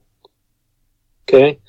And that's like, let's see, 33, no, yeah, 30, 33 pounds or somewhere in that, 35 pounds, whatever. yeah, starting off with like thirty five pounds, and then they end up with The the 10. No, I mean that was a waste. Waste. oh, that's how much they the- waste was 30, 35. Yeah. Damn. so I mean they had to like uh, you know they formed it I don't know you know the process anyway so they start looking at um, getting away from the, this complicated machining process because they wanted to produce not hundreds of thousands of rifles they want to produce millions of them. And so they in 1959 they adopted what became an AKM design right? So which is a stamp receiver with the forged trunnion and and so on and so on and and they're riveted together. So they reduced so that particular process wasted only seven kilograms of steel Hmm. huge. so difference. more than a half and uh you know it was no brainer to switch to uh cheaper easier to produce faster to produce gun now you're mentioning the stock so Mhm. this is if if kalashnikov was like this guy that was like this uh palpatine you know over the dark lord over the the universe of his gun, then it still would have that six degree down downward. Oh, that uh, was his. That was his thing. stickler, huh? Right. And, and I asked him about it. It's like, why? and he goes, well, this way it hides the the a soldier's head lower when he aims the gun. And I'm looking at him going, and so I mean, I don't mean to disagree with you with anything. No I'm disrespect, nobody, sir. and you're a genius and stuff and this and that. But isn't that the height of your head is actually determined by the alignment between front and rear sight, which is on both guns at the same. And uh, that kind of hung in the air. I still think that six six degree, you know, downward uh, position of a stock is the better. he was just stuck I said, well, by by logic, it's not. All you're doing it's is by physics. instead of a true cheek weld, you got the chin weld. I mean, God, it for God's, it's low enough already. I mean, I can't imagine, you know, your your uh, your sight picture being even lower. Yeah, no, I mean, it's determined the position of your rear side and the front side, right? In alignment. Yeah, It doesn't matter what the stock does. I mean, in this case, uh, you know, you would have a shoulder weld for sure, but you would have a chin weld rather than the cheek weld, right? yeah, So they did that, and they, they did the straight uh, stock. the straightened stock. the straightened stock on the uh, AKMS rifles, you know, the underfolders, yeah. and a few other things. Um, Barrels. They shorten the barrel a little bit more. I believe. I don't know about the length of the barrel, but they, uh, That's what you said. I think they, they, it's thinner. Was uh, the profile was thinner? Was it thinner? Okay. Yeah. I may have misread, but I thought that's what you put in here. I'm just going by. Well, I mean, they made, uh, they made like the, the gas system was completely redesigned with the just the two ports instead of like uh, Right. four ports on two spots. yeah, and they did that Um, because uh, it obstructed their vision. The, the, So less glare and gas, stuff, yeah. the, the the mirage or whatever the, the rise, Yeah, and uh, you know made the gun more wieldable, and and so much so that um, it still is the number one. I mean, number one design produced in the United States and abroad, other than Bulgaria, for example. yeah, Like Romanians, and you know who else makes them? Romanians and Romanians and Polish. you know. Polish. They yeah. still make the AKMs, and then every gun that's made here in the United States. And I'm not sure about the Jim if Jim switched to 74 platform. Uh, but anyway, Fuller. you know, you take the Rifle Dynamics, you take the PSA, everybody's making AKM, the AKM based, you know, Yeah. product. Yeah, I mean, it just makes sense. It's it's cheaper. It's cheaper to make. I, mean, you know, I'm talking about as opposed to 74, for example, Oh, for the okay. which should be about the same. Yeah, and and I wonder why we don't see more of the the seventy fours. The f- I guess because because of uh, huge influx of let's see, uh, the ammo maybe there's the quantity of ammo. well, ammo is I would get I'll get to ammo in a second here, but yeah, uh, let's say from the 90s, right? From uh, mid 90s, you had, uh, let's say, Maadis, right? Original Romax from uh, from uh, Romania, switching to WASRs. Then you had some uh, Hungarian guns coming in. Then you had the second generation Maadis that were worse than the first. yeah, Uh, then you had uh, oldest kits coming in back in like a late 90s, early 2000s, right? All cut up AKMs, like anything from Polish to Yugo. Romanian to just about anything. And they were all AKMs until uh, some people start bringing in Bulgarian guns, like in 70, you know, AK 74s, AKSUs, and things like that. But compared to the kids, and still the kids still coming in, you know, and they all AKMs. So the only two people that made AK 74s in, in any significant numbers was the Soviet Union and Bulgaria. You know, uh, uh, East Germany made some, but the rest of them were because at that time, you know, everything was getting loosey goosey, and the Soviet Union did not, although they kind of forced their Warsaw Pact allies to switch to uh, 545 by 39 cartridge Mhm. as a main cartridge on the battlefield. But they didn't uh, hand out the licenses to produce 74. And like Romanians said, you know, we don't need it, we'll make our own. hmm Hence the Romac 2, right? Or was it the SAR 2 or something? Remember that weird thing came in with the bent Oh Georgian yeah, handle? yeah. Basically, AKM, AKM chambered in 762, uh, 545 Five four five. Yeah. Czechs just start screwing around and develop their own weird gun. It's basically they tried to marry their VZ with the with the AK, and that was uh, that was disaster. It never materialized before the fall of uh, Soviet Union and and uh, uh, dissolution of Warsaw Pact. Right. So the only people who really produced the guns in numbers in that particular configuration was the Bulgarian Soviet Union in 545. In the And uh, but AKMs, everybody and his mother, and they were bringing them. They tried to capitalize on the American market, so they brought them in. So our illustrious gunsmiths around here start making or copying the AKM guns. And to this date, it's becoming the mainstay. They even uh, taken some of the PSA guns that when they announced the 103 hmm release, and I looked at it in the shot show, it was a AKM dressed as a 103.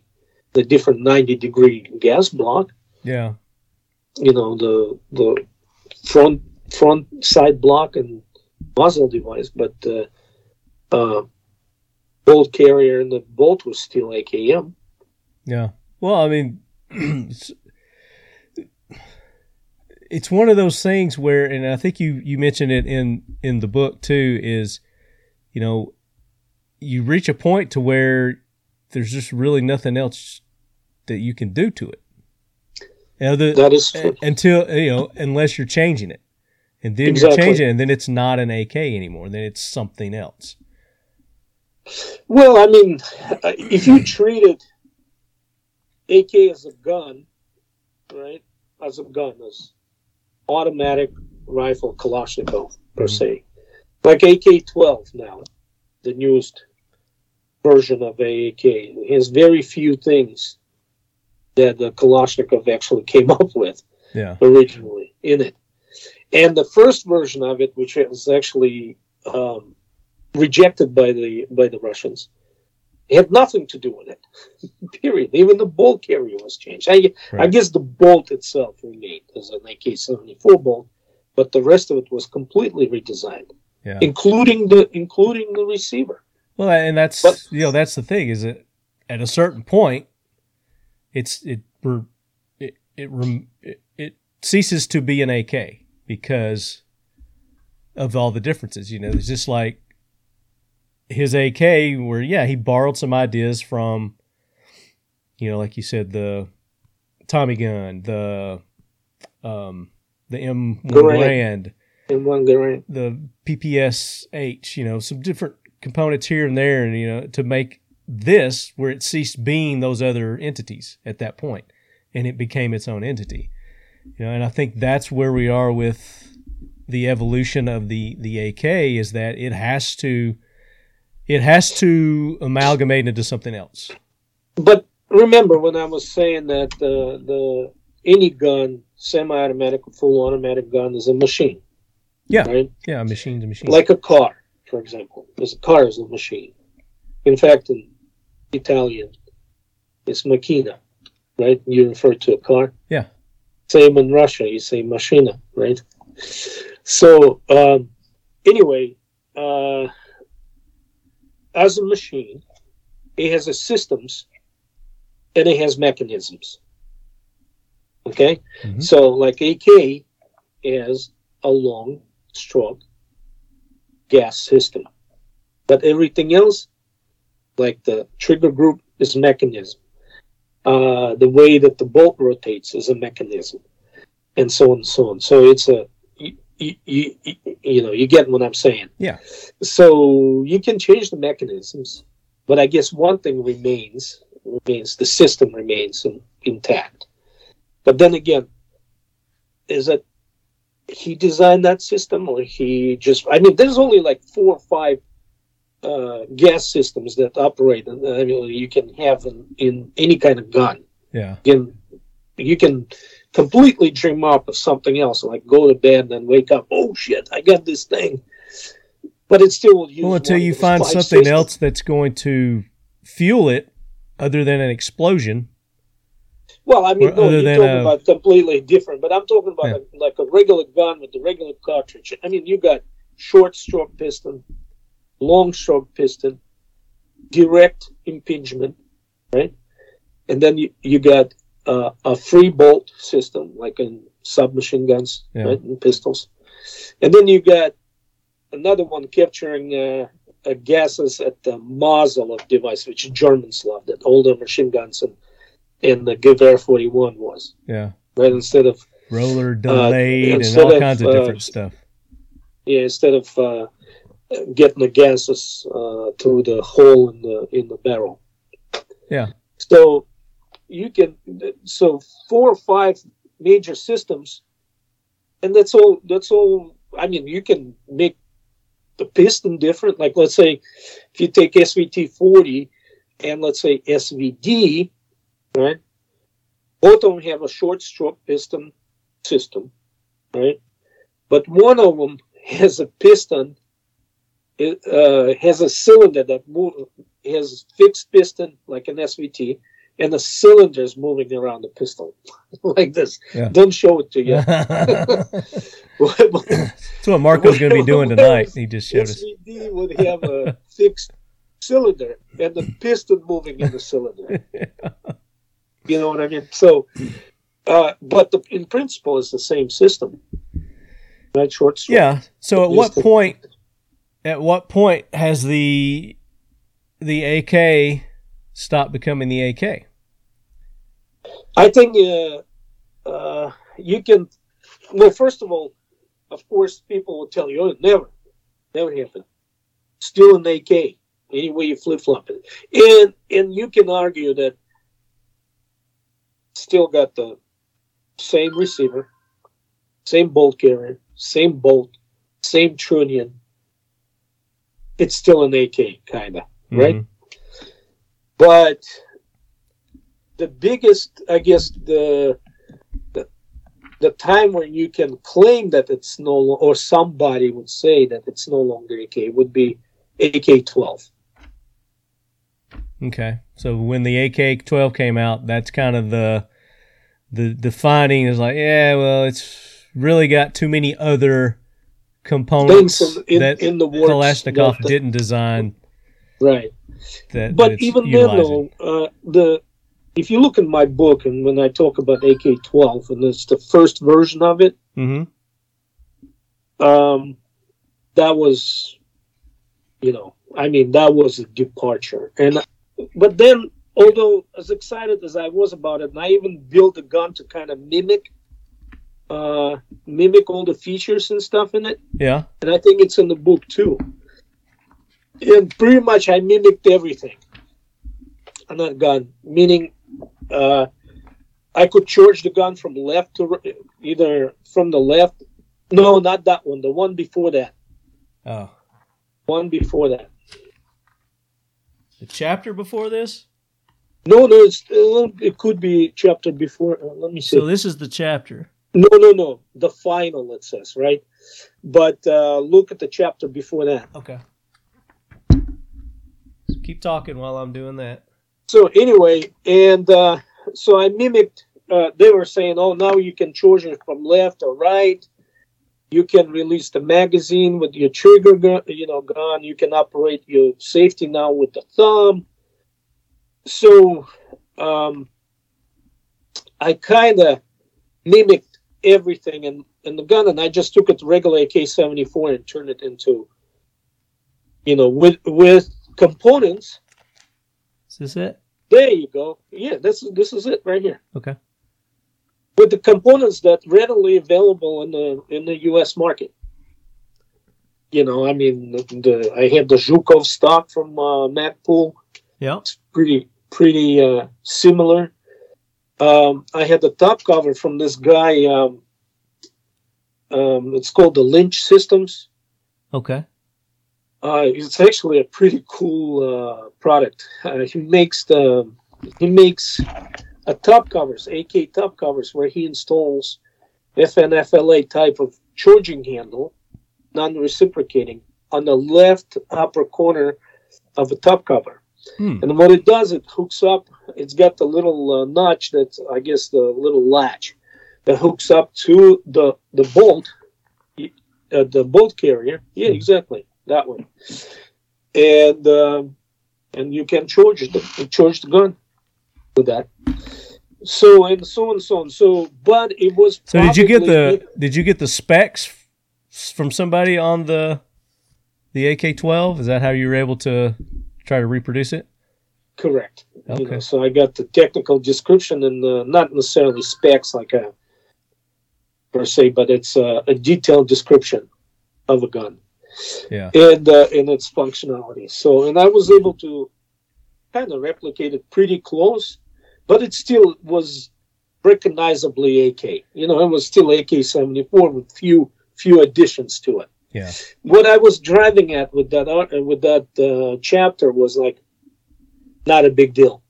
you, Right. you can make you can make a K twelve in your basement pretty much. Yeah. The, you know, Not enough has changed with it that you still couldn't right. readily get parts Story it- right, and then uh, I was kind of I bought into idea, thinking that they're gonna go with it, which would be the huge departure from AK, huge. Okay. Yeah. and um, and then come to find out they decided to go with that newer version which is basically uh, modified AK AK seventy four All right. the the final version and then I took the uh, EO, IO Inc uh, M214 gun with combination front uh, front side and gas block and I kind of made a clone of that. And once again, I didn't go into any kind of gunsmithing or anything other than pressing, kind of modifying the front front side I needed for that detent to mount the muzzle device. Right. So I just, you know, pressed that on the barrel, and that was the only gunsmithing that I did to it. But obviously, if somebody wants to uh, really go deep into it, the idea was that you can again make it in your basement, so to speak, Yeah. uh, and clone it. And quite honestly, it shot really well. Both guns shot really well. I mean, whatever they did as far as maybe a muzzle devices that I used. Did you did have have you had, got your hands on an actual AK Yeah. yeah, Like a, a there are a few floating around actually in uh, in uh, in our industry. There's some people that have them. yeah yeah I've heard yeah I've heard of some people that have those. Um, so you wrote this book how many years ago? Was it I think it was in 18 maybe. 2018? That's what I was 18 or thinking. 19. Yeah, I was thinking it's 2018 um, is what I read there. And since since writing this book, I mean, I know you you continue to do your research and um and and and learn things. What as far as you know where they are now with the AK and and maybe not necessarily the AK, but just their Russians, you know, with their armament, the rifle. Where are they at with it? AK Still do the the AK? way. They did the years ago. They, first of all, they have millions upon millions of these guns in their storage, right? Yeah. In case of war. And now it's becoming a little bit more necessary than than anybody in the world would like to see. Yeah, there's a little skirmish going on somewhere in Ukraine or something like that. Is that, yeah, is that what I heard? AK, yeah, AK is uh, on the on the stage, right, in the center stage. Yeah. in both cases. But um, you know, I mean, there's development.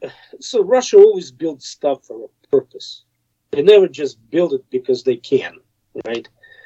Uh, so uh, as far as the specialty weapons are concerned, I mean, they they got some awesome sniping, you know, sniper rifles coming out.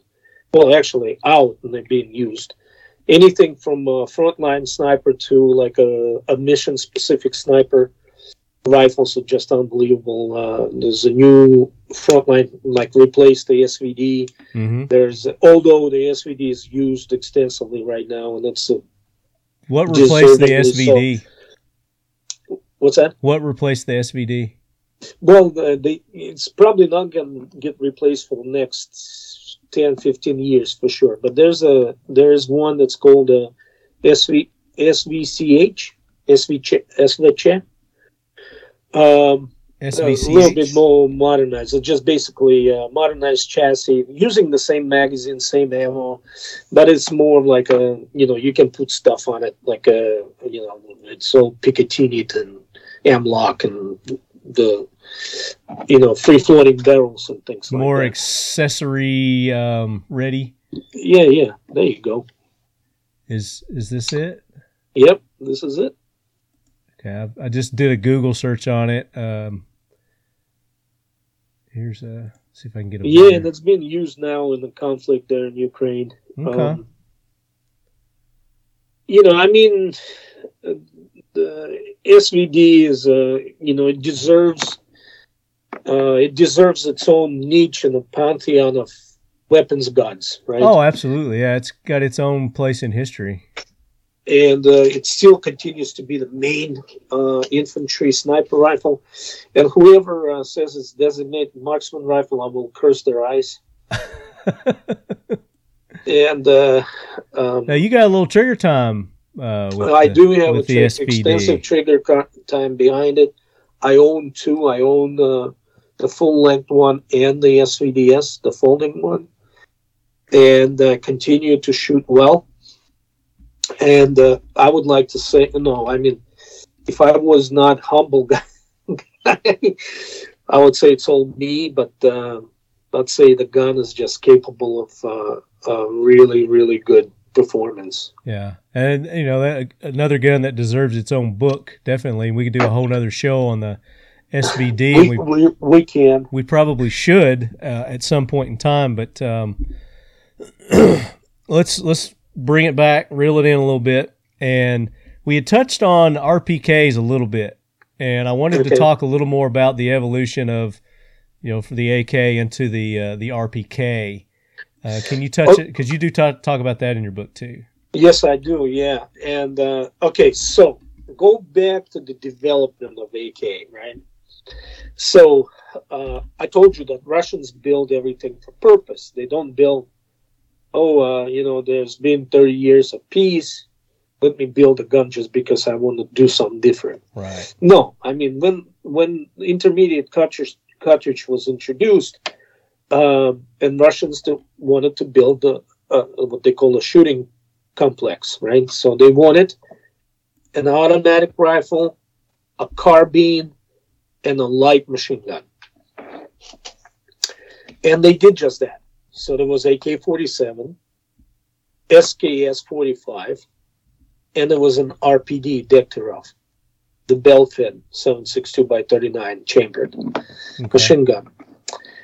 And uh, out of the three, the SKS, though exceptional rifle, right? Exceptional gun. And anybody who owns it and shoots it on a regular basis can tell you this. It's it's a great shooting gun. And The SKS. SKS, yeah. Yeah. Uh, and uh, I mean, ev- everyone who collects guns should have one. But it was dead on arrival. I mean, it was stillborn. Because in 1945, when they adopted it, the idea was they have a carbine to um, arm like anti-aircraft guys right? Not the infantry units, but those guys that man the cannons, the rockets, whatever. Anti-aircraft guys, uh, some support troops, and things like that. And uh, well, because they traditionally were armed with a shorter Mosin Nagant carbines like M38s and M44s, except AK was smaller and lighter and more wieldable and carried more uh, ammo, and it was easy to uh, Field field Uh, reload. Yeah. maybe it was not as accurate as uh, as as SKS, and you know one can argue that.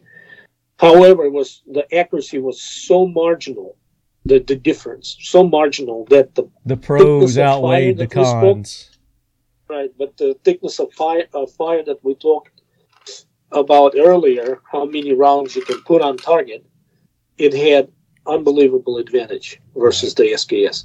And so my father, serving in the Sakhalin Island in the 50s, um, in the anti-aircraft missile battery.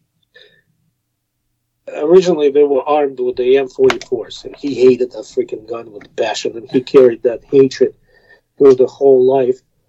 But he loved, absolutely loved SKS. Mm. I mean, every time he would come and visit, I'll take him shooting, and he would he would not let it go. He, would- he would let him, you know, let him take it up to his room, and he'll sleep with it. I mean, he constantly would refer to it. That's a machine. That's a machine. You know, and uh, um, no, though deservingly so. It's solidly built gun, reliable and everything, but it just doctrine changed, and no carbines needed anymore because the AK took uh, took care of that. Now, okay, now that leaves us with the AK forty seven and RPD, right? You know, I was going to say uh, on the SKS when you're you're talking about the SKS, or when we were talking about uh, is it Fedorov? Is that his name? Simonov, No, no, the, guy who the, designed SKS. the very first um, automatic rifle. oh yeah, yeah, Fedorov, It- yeah. the the SKS reminds me a little bit of of that design. Oh, because he took, he mentored a Simonov, the the Fedorov. There you go. That makes sense. Yeah, he mentored. Yeah, so they kind of borrowed the design from each other. I Yeah. mean, you look at the uh, the Tokarev design, right? hmm And uh, you look at the SKS design, and it's very, Very similar. too. Yeah. Yeah, and the same with the the you know tilting uh, tilting uh, bolt locking and all that stuff. Kind of shorter, smaller uh, bolt carrier, so and so, the opening from the back of the receiver and things like that. So Right. you know you would. Uh, you would definitely recognize some of the features of Tokarev rifle in the SV, SKS Yeah. for sure. And as a matter of fact, the stock of the SKS is a stock just from like the neck and to the butt plate Mm-hmm. is exact copy of uh, Tokarev. So if you ever break your Tokarev stock, you can splice the SKS stock right into it. there you go. Nice little tip. I like that. And uh, uh, anyway, so it was dead on arrival. RPD was still a viable gun, uh, really good. But then again, they go into uh, infantry squad uh, armament, and they have like all these AKs amongst, let's say, uh, nine guys, uh, eight guys, and then they have one guy with this weird one-off machine gun. Mhm. And again, it was a complicated machine gun. And it was unnecessarily complicated machine gun. So uh, Kalashnikov came up with his design, which had, uh, you know, thicker receiver, you know, beefier trunnion, a longer and heavier barrel, and uh, the bipod, which was, by the way, light bipod, just stamped, uh, and ability in a larger magazine uh, inability to accept the regular AK magazines, which is an interchangeability within yeah. the infantry squad, is priceless. So he came up with an RPK design, and decision to replace RPD with RPK was almost like no brainer. The only uh, requirement was like, yeah, but RPD's got the hundred round belt in it you know, 250 round sections and a big old drum. Okay, so they went back and they designed a 72 round drum, so here you go. but it, which not really kind of took off. It- it- they made bunch of them, they used bunch of them, but they Mhm. preferred to use the 40 rounder magazines because they're easy to carry and they're easy to change in and you know, out, load. Yeah, Yeah, quicker load times. So that's pretty much it. But uh, the true potential of RPK, of course, was op- was uh, opened once they or reached, I guess, once they uh, switched to 505 round. yeah, turn it into the RPK seventy four. Yeah, Yeah, and they're still using those today. to to the fullest. To the fullest And of extent. course, my God, I mean, this guy's like, and I had I've written about it actually. Uh, that RPK is shit. You know, you got to carry if you're going to carry machine gun, you got to carry PKM. I mean, nobody takes away from greatness of PKM machine gun. I think everybody should have at least two, you know, in, in their household. yeah, if you But can get them. true, like uh, in true infantry kind of operation and stuff, when you, uh, first of all, RPK is used as an AK, as a rifle. It's easy to wield, it's easy to carry, it weighs less, uh, it takes the same magazines and stuff, so you don't have to be loaded with the uh, freaking uh, the boxes upon boxes of PKM belts and stuff when you're hunking it up to a mountain and stuff. Yeah, Yes, PK, uh, RP, uh, PKM's effectiveness of PKM fires is undoubtable, you know, unquestionable. You just freaking just go in and you can pick the positions apart. RPK less, you know, less effective that way. However, it's still a great gun for reaching and touching someone and applying precise pressure, where, uh, precise fire where you need it at precise time. And if it runs out of ammunition, anyone can give it, you know, can share the ammo.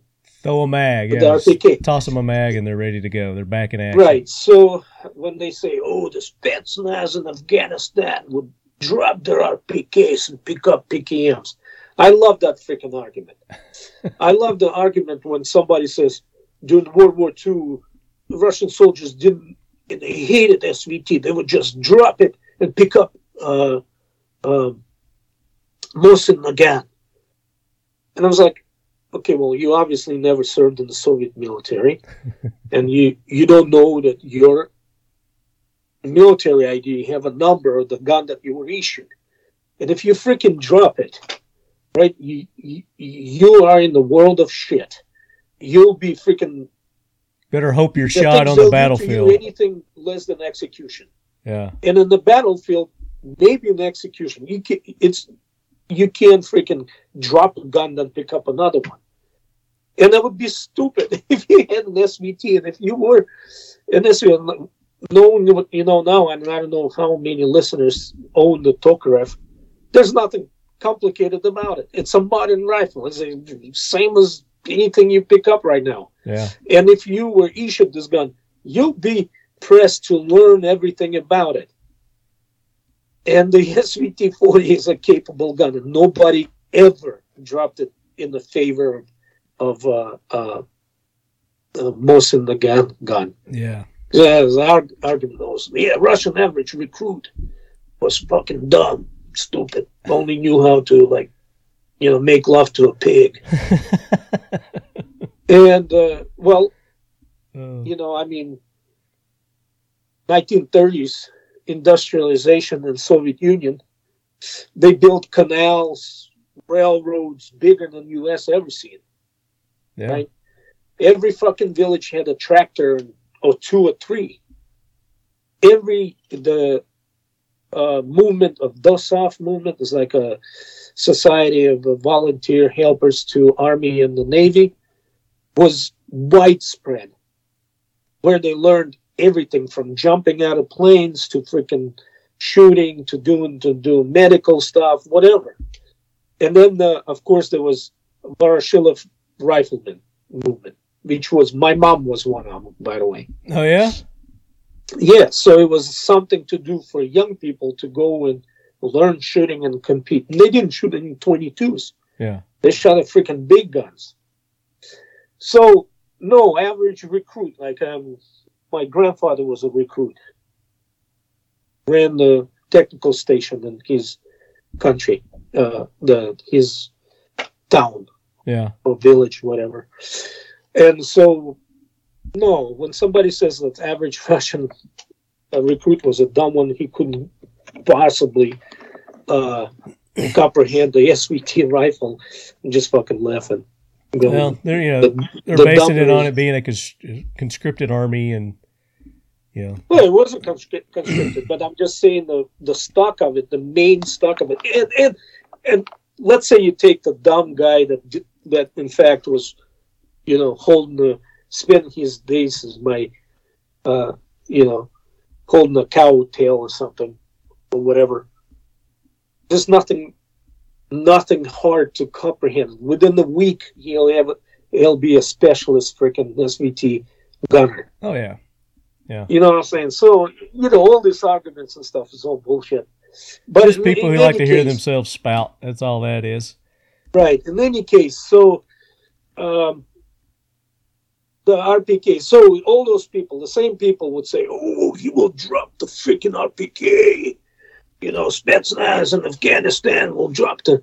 I tell you what, I had two officers in my group, two officers, not even uh, you know NCOs or enlisted or whatever, two officers, like a senior lieutenant and captain, that carried freaking RPKs with them on every mission their and use preferred them rifle. with the freaking precision.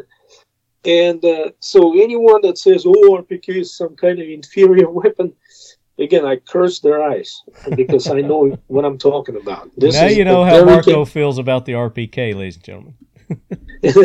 and then there's some people like even nowadays, like in Chechnya and stuff, they would remove the bipod, right? Because sometimes it's cumbersome. Yeah. They'll remove it and then just have it like a, a weird looking long barrel uh, AK. Yeah.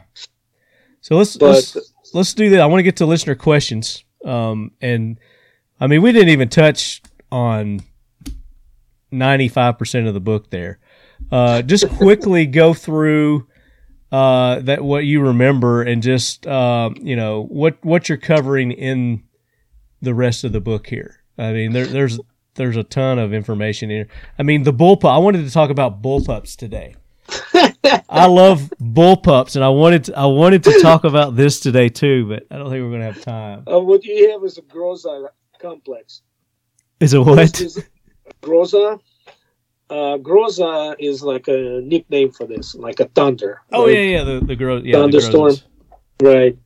And uh, it really didn't materialize past a few functioning uh, um uh, samples that, uh, you know, one of them was a 9 by 39 as a, su- for the would use with the suppressor, and, and eventually one was built in the 762 by 39 Yeah. but it really never materialized. I, me as a as an old military guy, and I I hope I don't upset anyone by saying this. I think the bullpup is uh, is a useless uh, piece of equipment and waste of human plasma. the novelty. And I- deal. And I explained that, and I know there's people that own Tavors. There's people who are big fans of like a AUG Steyr AUG, and they say, "Oh, the, the Austrian military and Australian military," which you know people confuse where the kangaroos are. the kangaroos. And Australia. I kid you not. In Vienna airport, in the in the kiosk there, when they were selling um, T-shirts and stuff, and I saw a T-shirt that says "There are no kangaroos in in Austria." But uh, anyway, that's the only two countries that I carry want that shirt. bullpups right now. Okay, and neither one of them won any wars there you or go. were major. Uh, what would you say? Major combat. Conflicts. I um so I mean, I had a guest sent on- a bunch of people to Vietnam, but uh, and lost about forty five hundred of them there. But they were all armed with the British L, whatever the FN, FAL version of British gun. L, I don't remember the name of it, I don't, I don't but you know what I'm talking about. yeah.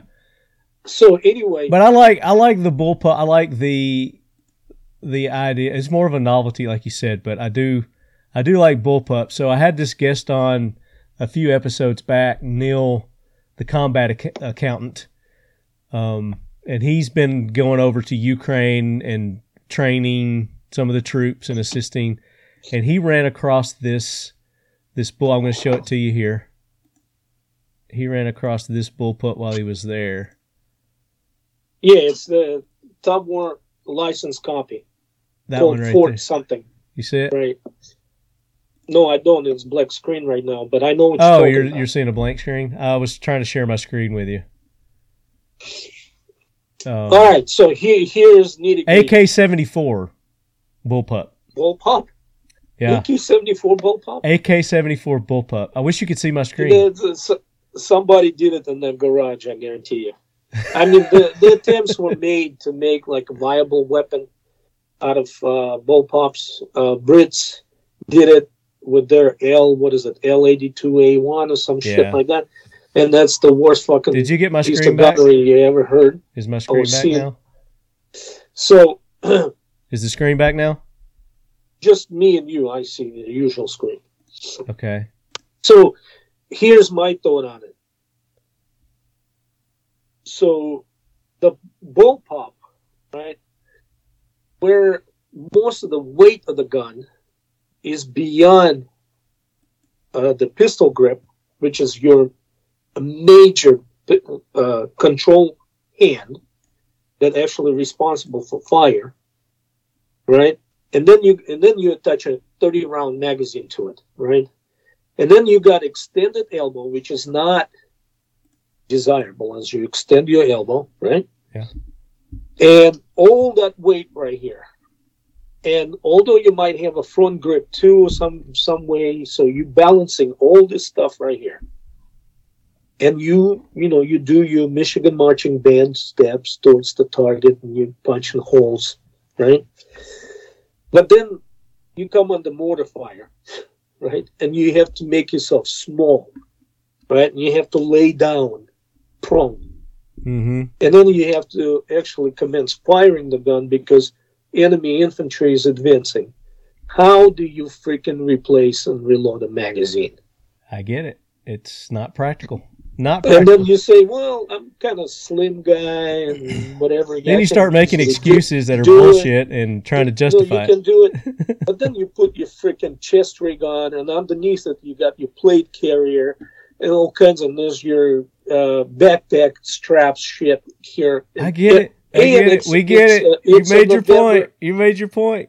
we get it. So, as as an infantry fighting uh, weapon, bullpups you know, Uh-uh. layout and configuration does not have a Yeah. right to exist, in my opinion. But I was wrong before, and I don't ever claim that I am the final, uh, you know, Well, source of I mean, it's just complete truth. it's just uh, practicality and common sense on that one, as far as a Right. combat rifle, definitely. With, I mean, all you gotta do is say the prone position, and that just negates a bullpup exactly right there. I always argue, I do that just prone the time. position and just boom.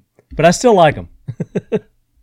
Yeah, I mean, Would I would I grab a bullpup? You know, if the shit was hitting the fan, if it was the only thing around, yeah, I would. But otherwise, I'm going to be grabbing some of those. yeah. So and another thing is Yeah. like, like that the AK bullpup that you showed that I covered in the book that Groza. yeah, the Groza. It was it was done more like a for terrorist anti-terrorist application for uh, you know like a alpha group or any of those uh, internal ministry troops that would uh, Yeah, it was more of on the move it's more like a police CQB, not of- not prone shit. It wasn't designed for Right. that. Yeah, I get that. I get it. I get it. So other chapters of of significance um, that that we might want to touch on before we get into listener questions. yeah um the progress it's not a particular um chapter it's more like a line that i laid through the whole book Yeah. uh it wasn't just like a complete triumph of kalashnikov who uh just created this gun and then at will decided to change it to akm and then at will he decided to change it to 74 and then at will he died blah blah blah and all that stuff. Yeah. no. You know i mean humans uh, by nature are lazy people. I mean lazy creatures. Yeah. and uh, you know since he was already recognizing this and this he probably wouldn't initiate any kind of change like his argument with that six degree uh, uh, stocking and angle However, he was constantly under attack. so there was always like new ambitious and young designers says, I have a better gun. And you know, given the credit to the Soviet military brass, they said, Oh, okay, let's look at it. Let's compare it. And obviously Kalashnikov gets involved and and uh, they you know through testing and everything they'll say you know I mean this guy has something and he has something so Kalashnikov would be forced into changing things Right. So however his solution to newly introduced problem potential was better or maybe worse, but only marginally, which would not require to retooling the whole freaking plant and uh, rewriting all the ma- Billions of dollars in changes. Yeah. Yeah. So he he was constantly under attack. Several, several. times. And I'm sure you know, again, it's it's the government, and they're going to do what they want to do, and they're like, hey, we're going to do this, if we'd like you, you know, keep your name associated with it, kind of deal.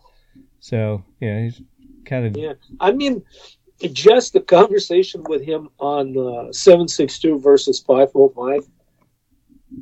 You know, he is he was of a thought that seven six two by thirty nine was not fully developed to its full potential, and he was pushing towards doing that instead of adopting this new five four five cartridge.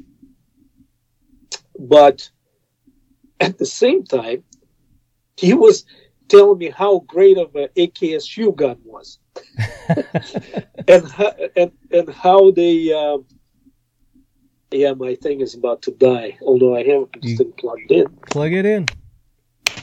I have it, but it's not charging because it's the one this iPhone charges. Anyway, and um, he uh, was like, "It's great." And we tested on the year old uh, year old uh, hogs and stuff at 360 meters, and got to see the devastation. Blah blah blah blah. So uh, I guess he was a man of many facets. Facets. Yeah. So let's do this before we get into the list of questions. I want to hear about the dinner. How how did you get a meeting with Mikhail Kalashnikov? And this was what year was this? Two thousand one. 2001. It was happening on September 11th, which we learned about as the dinner was over and the driver was listening to, uh, which was weird, Russian radio Oh, that was wow. switching between ABC and NBC, switching between uh, things, and then we couldn't believe it. We went to uh, our hotel and turned on the TV and we watched how towers collapsed. Oh wow! So you were in Russia when 9-11 happened. Yeah, and you remember it was ground stop, right? Uh, Yes. Zero. Uh, so they stop all the planes and shit. We you got to see the next day we spent on the phone, spend all kinds of time trying to uh, see if we can get uh, some kind of flight to maybe uh, England somewhere or Sweden or something, and then take some kind of boat across or try to get back. Whatever. But yeah. it just so happens that my Delta flight that I originally uh, booked was the first one out, so I was good. oh wow! And uh, Lucky. Um, Marc Krebs and David Fortier, who were with me, were um, they were flying an Aeroflot, and they had to rebook. But we basically left Moscow at about the same time, Wow. about three days later. That Yeah. in and of itself is a story. It is, it is. But um, So were you at his house when when you heard the news?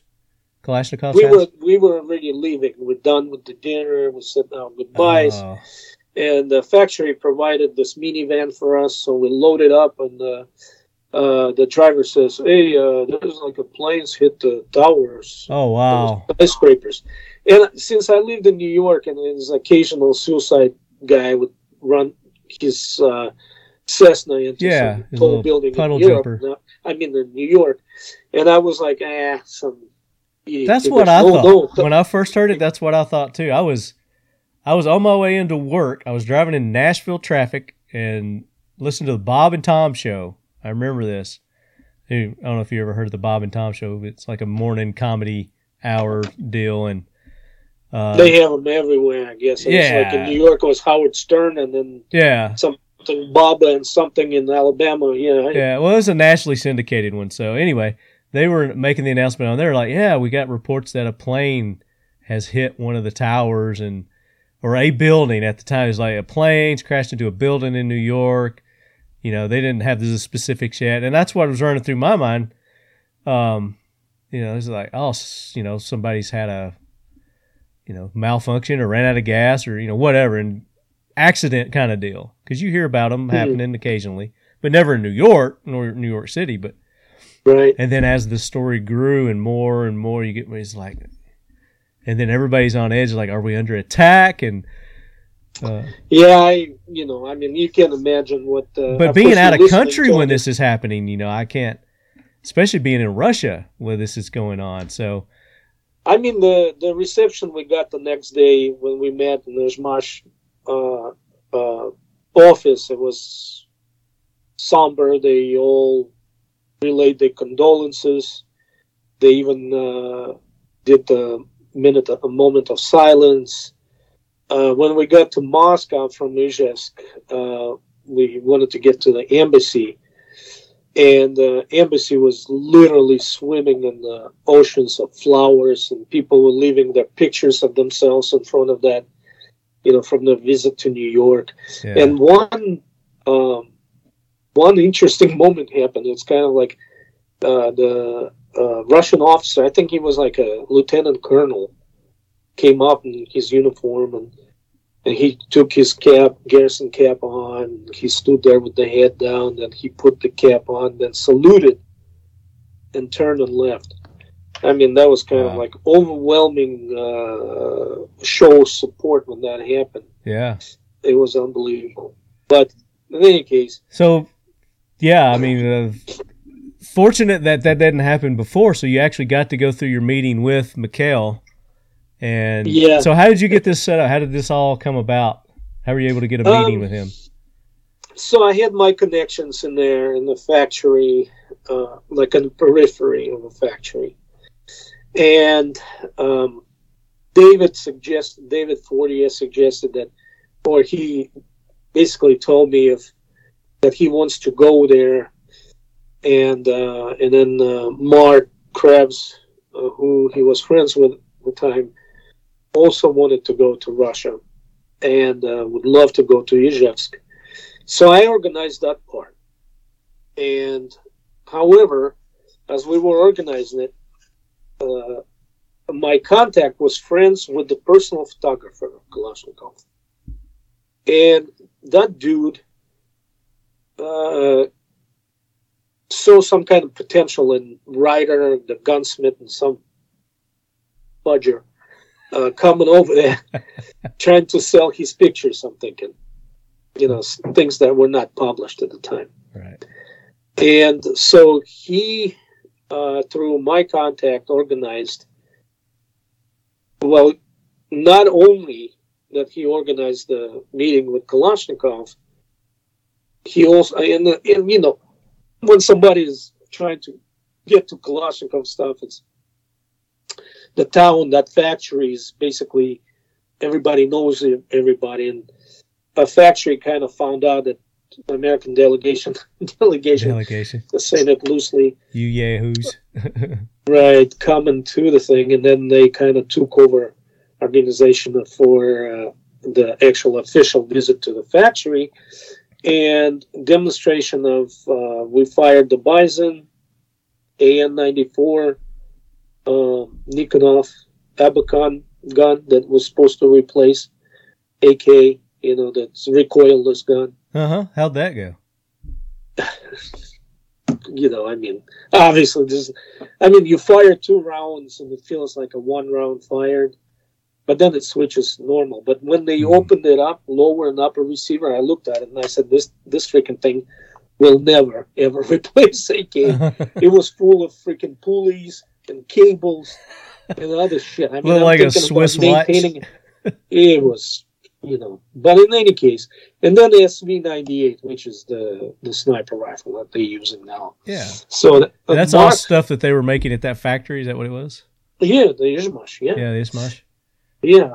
And so anyway, and uh, so we all of a sudden we just wanted to just meet him for like a picture opportunity, right? Just shake hands. Yeah. And then uh, the minivan pulls out, pull, pulls to our hotel and says, "We're gonna go meet Kalashnikov." And I was like, "Oh, cool. All right." And I had like a, I'm a member of, well, I don't know if the organization still exists, but at the time it was like Kalashnikov Collectors Association Oh, okay. Cool. with John Conan. He sent me the letter to present it to him, and then um, somebody else gave me a Ka-Bar knife, like some uh, anniversary version of it. To and he uh, Kalashnikov collected knives, Oh, okay. so to Interesting. give it to him and stuff like that. So I, I literally, my expectations were 10, 15 minutes. Here's the gifts. Appreciate the stuff. Your rifle, you know, it saved my life, blah, blah, blah. Uh, you know, you know, shake hands. Can we Yeah. take a picture type of deal? Pat on the back. See you later. Right. But then we get in the van and we're going to like the outskirts and we're going like, uh, where we going? Oh, we're going to go to his summer home. And I was like, what? Yeah, for dinner. And I was like, but we didn't bring anything. Like, you know, we didn't buy the dinner. We were going to host him, right? Oh, I mean, natural reaction. He says, no, no, everything is, don't worry about it. And here we walk in and here he is. Oh You my know, gosh. Gigantic size of five, five, maybe five, six, the most Right. in the in the house shoes, you know, uh, and uh, See, like Hugh Hefner, do you have his smoking jacket on? And No, no, he had that uh, like a members only type thing, you know. and uh, you know, unbelievable. He was very receptive, very kind, uh, or listened to us, and and then when we sat down for dinner, and it's his girlfriend that was cooking the dinner, who was much younger than him. Yeah. Not like not Summer house. not what you think, like in her maybe fifties. Yeah. and uh, uh, or maybe 60s even i don't know. But delicious food. And of course the vodka came out and that Oh, was kalashnikov vodka. And uh, you know and then uh, we set the table we talked and he told us all the stories. He uh, everything that you heard on tv was actually said to us face to face you know how he was at the uh, you know railroad depot and these women helped him to do this and this, all of that. And uh, and then of course we had our questions about some things and and uh, you know the usual shit. And, No, uh, no, no. What really- usual shit? Don't skip the mundane. That's the fun stuff. Don't don't skip the. No, I mean, you know, we were talking about how you know about the difference between AKs and you know AKMs and Yeah. seventy fours. Um, you know, we touched the stock thing. Yeah, you punched a nerve there, didn't you? You. Not, not really. I mean, you know, we just. I was, you know, first of all, who am I to argue? Now, were you- guy- were you speaking Russian or were you speaking uh, English? Well, I okay. Uh, I spoke Russian, obviously, to him, and uh, I translated for Marc and and for David. Okay, okay. So he he. Da- David had more questions than anybody. I can imagine. I can imagine.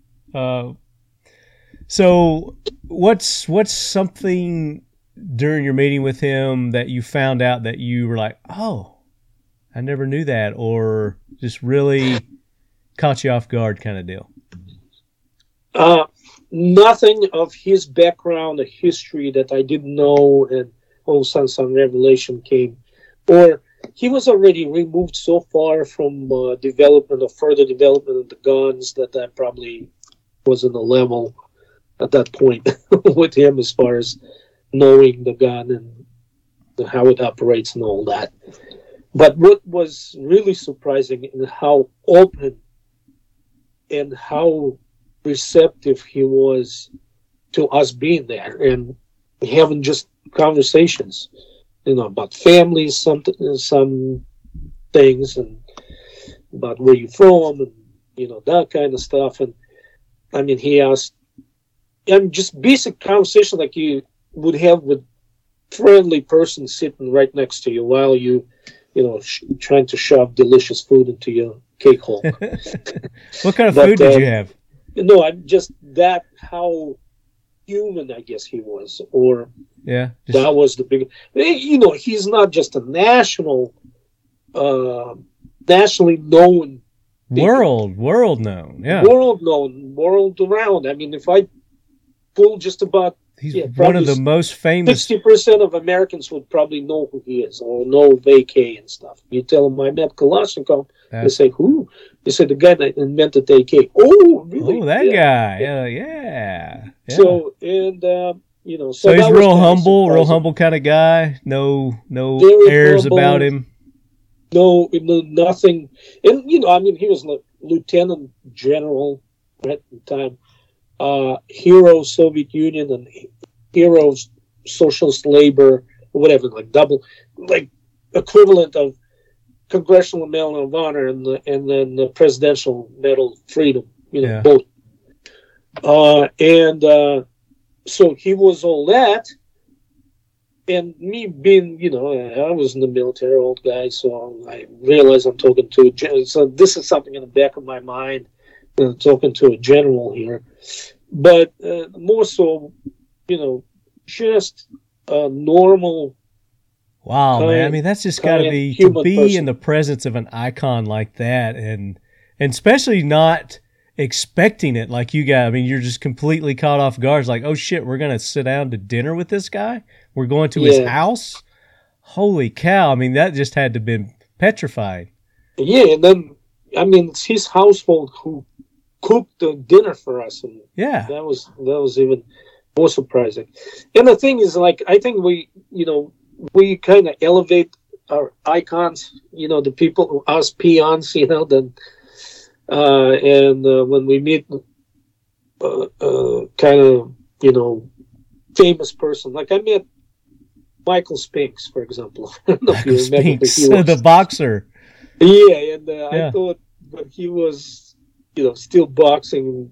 Like he couldn't put two words together, right? Oh, he punched like he always, his interviews were like, turns out he is a freaking scholar. oh, really? And I spent two and a half hours with him just talking. You know, just talk. I, I took him to uh, Crown Room, Delta Crown Room as my guest uh, at the airport, and and we talked for two and a half hours. Just but the life in general, Interesting. kind of Yeah. you know, touched on some of the boxes. He's like his analysis was like spot on, and he was very eloquent the way he spoke, and it just I really enjoyed. I wouldn't have thought that. that Yeah, I just figured he was some. So we often dude. maybe mistake uh, that fame and stardom in some of the people, and but in, in reality, they just people, just just humble, kind Yeah. people. So how much that- vodka- That, was a surprise. How much vodka did y'all drink? So there was, uh, let's see, him, me, David, Marc is not a heavy drinker, and uh, that major guy was still wearing uniform. Yeah. And I think we put away about two and a half bottles. Okay. Well, that's not. That's not a whole lot. That's not bad. That's not. The, the night before, the night before, was- the night before, it's a totally, it's entirely different book in Moscow. I mean, uh, let's put this way: I had to use my sambo that night. But uh, um, anyway, you, but yeah. So you saw the nightlife of Moscow, huh? Oh my god, it was yeah, and yet somehow it was like normal. So, somehow it was perceived as a normal thing. Yeah. It's just another people- night out on the town. Some people went to hospital. Some people were just unconscious, and he was just. You might need to tell And me that story in the off midst air. of it was our another friend of mine who was the head of a quick reaction force in Moscow. He had 16 trips to Chechnya, and his height was like seven foot tall Holy crap! and probably like a 300 pounds of muscle. And his nickname was Big Ivan. Eventually became Inspector General for uh, Internal Ministry of Internal Affairs, you know, cops, police, You're right. and uh, uh, Lieutenant Lieutenant uh, Lieutenant General was, was his rank. Wow. And he was hanging out with you guys. Oh yeah, at the time he was a colonel. Oh, you guys were untouchable. Oh man, we were, well, some people tried to touch us. Some people tried, but then did a little. Yeah, that guy. I seen him hit a person, and it was, I mean, the Oh my gosh! Real. But anyway, All right, was- so yeah, back to back to the dinner. Is there anything, um, you know, after? Because again, I have a guarantee. I mean, you're just like you're kind of, you know, you probably like this, got your blinders on, deer in the headlight. Something that you wanted to ask him, or you're like, damn it, I wish I would have asked him this.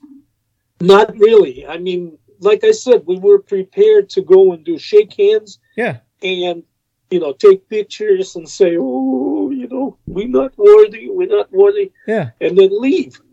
We didn't really expect to spend like Yeah. three or more. well, that's what I mean. It's like it's just all of a sudden they've got this wait, opportunity. There is one. There is one. I knew have it. I knew it.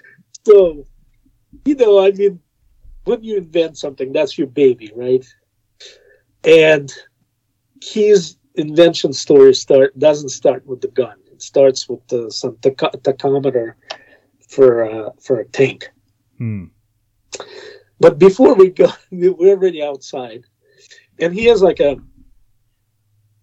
like a off a back porch. You come down, and he's got like a little orchard and slash garden, small, and then he's got some uh, like sheds built up, like nice nice sheds on Yeah. the side of them towards the back.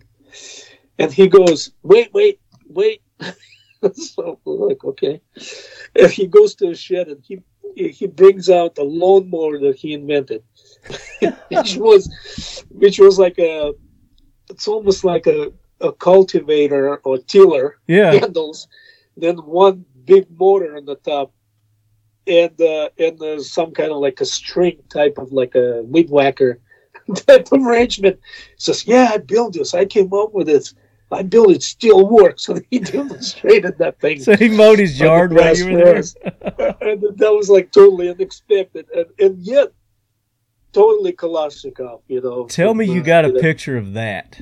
No, I don't. at Oh, that time, at that time, we were like just dumbfounded. You're like, is he really just showing us this weed whacker? right, and it's not like it's not like nicely done and painted or anything. It's still like a working working prototype. yeah. Knowing that there's like uh, the more modern shit available. Oh yeah, there. tons And better. then he is with this thing that he built in the seventies or something. He but probably yeah, that that was a that he was probably has people that does his yard work. so- Yeah, yeah. That was Oh. pretty cool. That's funny. All right. If anything else comes to mind while we're doing this, uh, feel free to interject. But let's get to our listener questions. We've got some giveaways, Marco, that we want to do. Uh, All right. Sponsors of the show, Mission First Tactical, have come out with uh, their new belly band holster, and it was released at Shot Show this year. And we we talked about it, had them on the show, uh, talking about the breathable material, uh, the extraordinary space. So you've got room for your your gun, extra mags, knives, flashlights, and it's got these nice administrative pockets uh, that you can zip and unzip on both sides. So you can put your your skull in there if you want to. You can put you know a little money. You can put your weed in it. You put your weed, your gummies. Remember that from Rob Schneider from Saturday Night Live years back? Yeah. So the But Mission anyway, First Tactical Belly Band, uh, we're going to give away one of these to uh, one of our participants, and then Well, you gotta you gotta make a little disclaimer: the gun does not come with it or any of those accessories. oh no, none of the none of the none of my stuff comes with that. It's it's for your your stuff to put in there. And then our good friends and sponsors of the show, Seal One, we're going to give away one of their awesome uh, gun cleaning uh, kits. It's actually going to probably be this one that we give away, the bigger one that's got all their cleaning uh, products in there. Great to, to prevent corrosion of your firearms, your knives, uh, anything. You could put it on just about anything, and it, it works great. And it's uh, it's bio friendly also, so you don't have to worry about growing a third ear or anything uh, by using this stuff. Completely safe. And it smells good too, Marco, by the way. I like dabbing a little bit on before I go out on my Tinder dates. And here I was using gun oil. Damn it, that's why I could never Using get Ballistol, weren't you? Ballistol. or creosote when I worked at the railroad. Oh, yeah, there you that go. That would scare him. Use that grease. All right, let's go to Instagram. Let's go to the post. Trying to get there. I got too many things open here.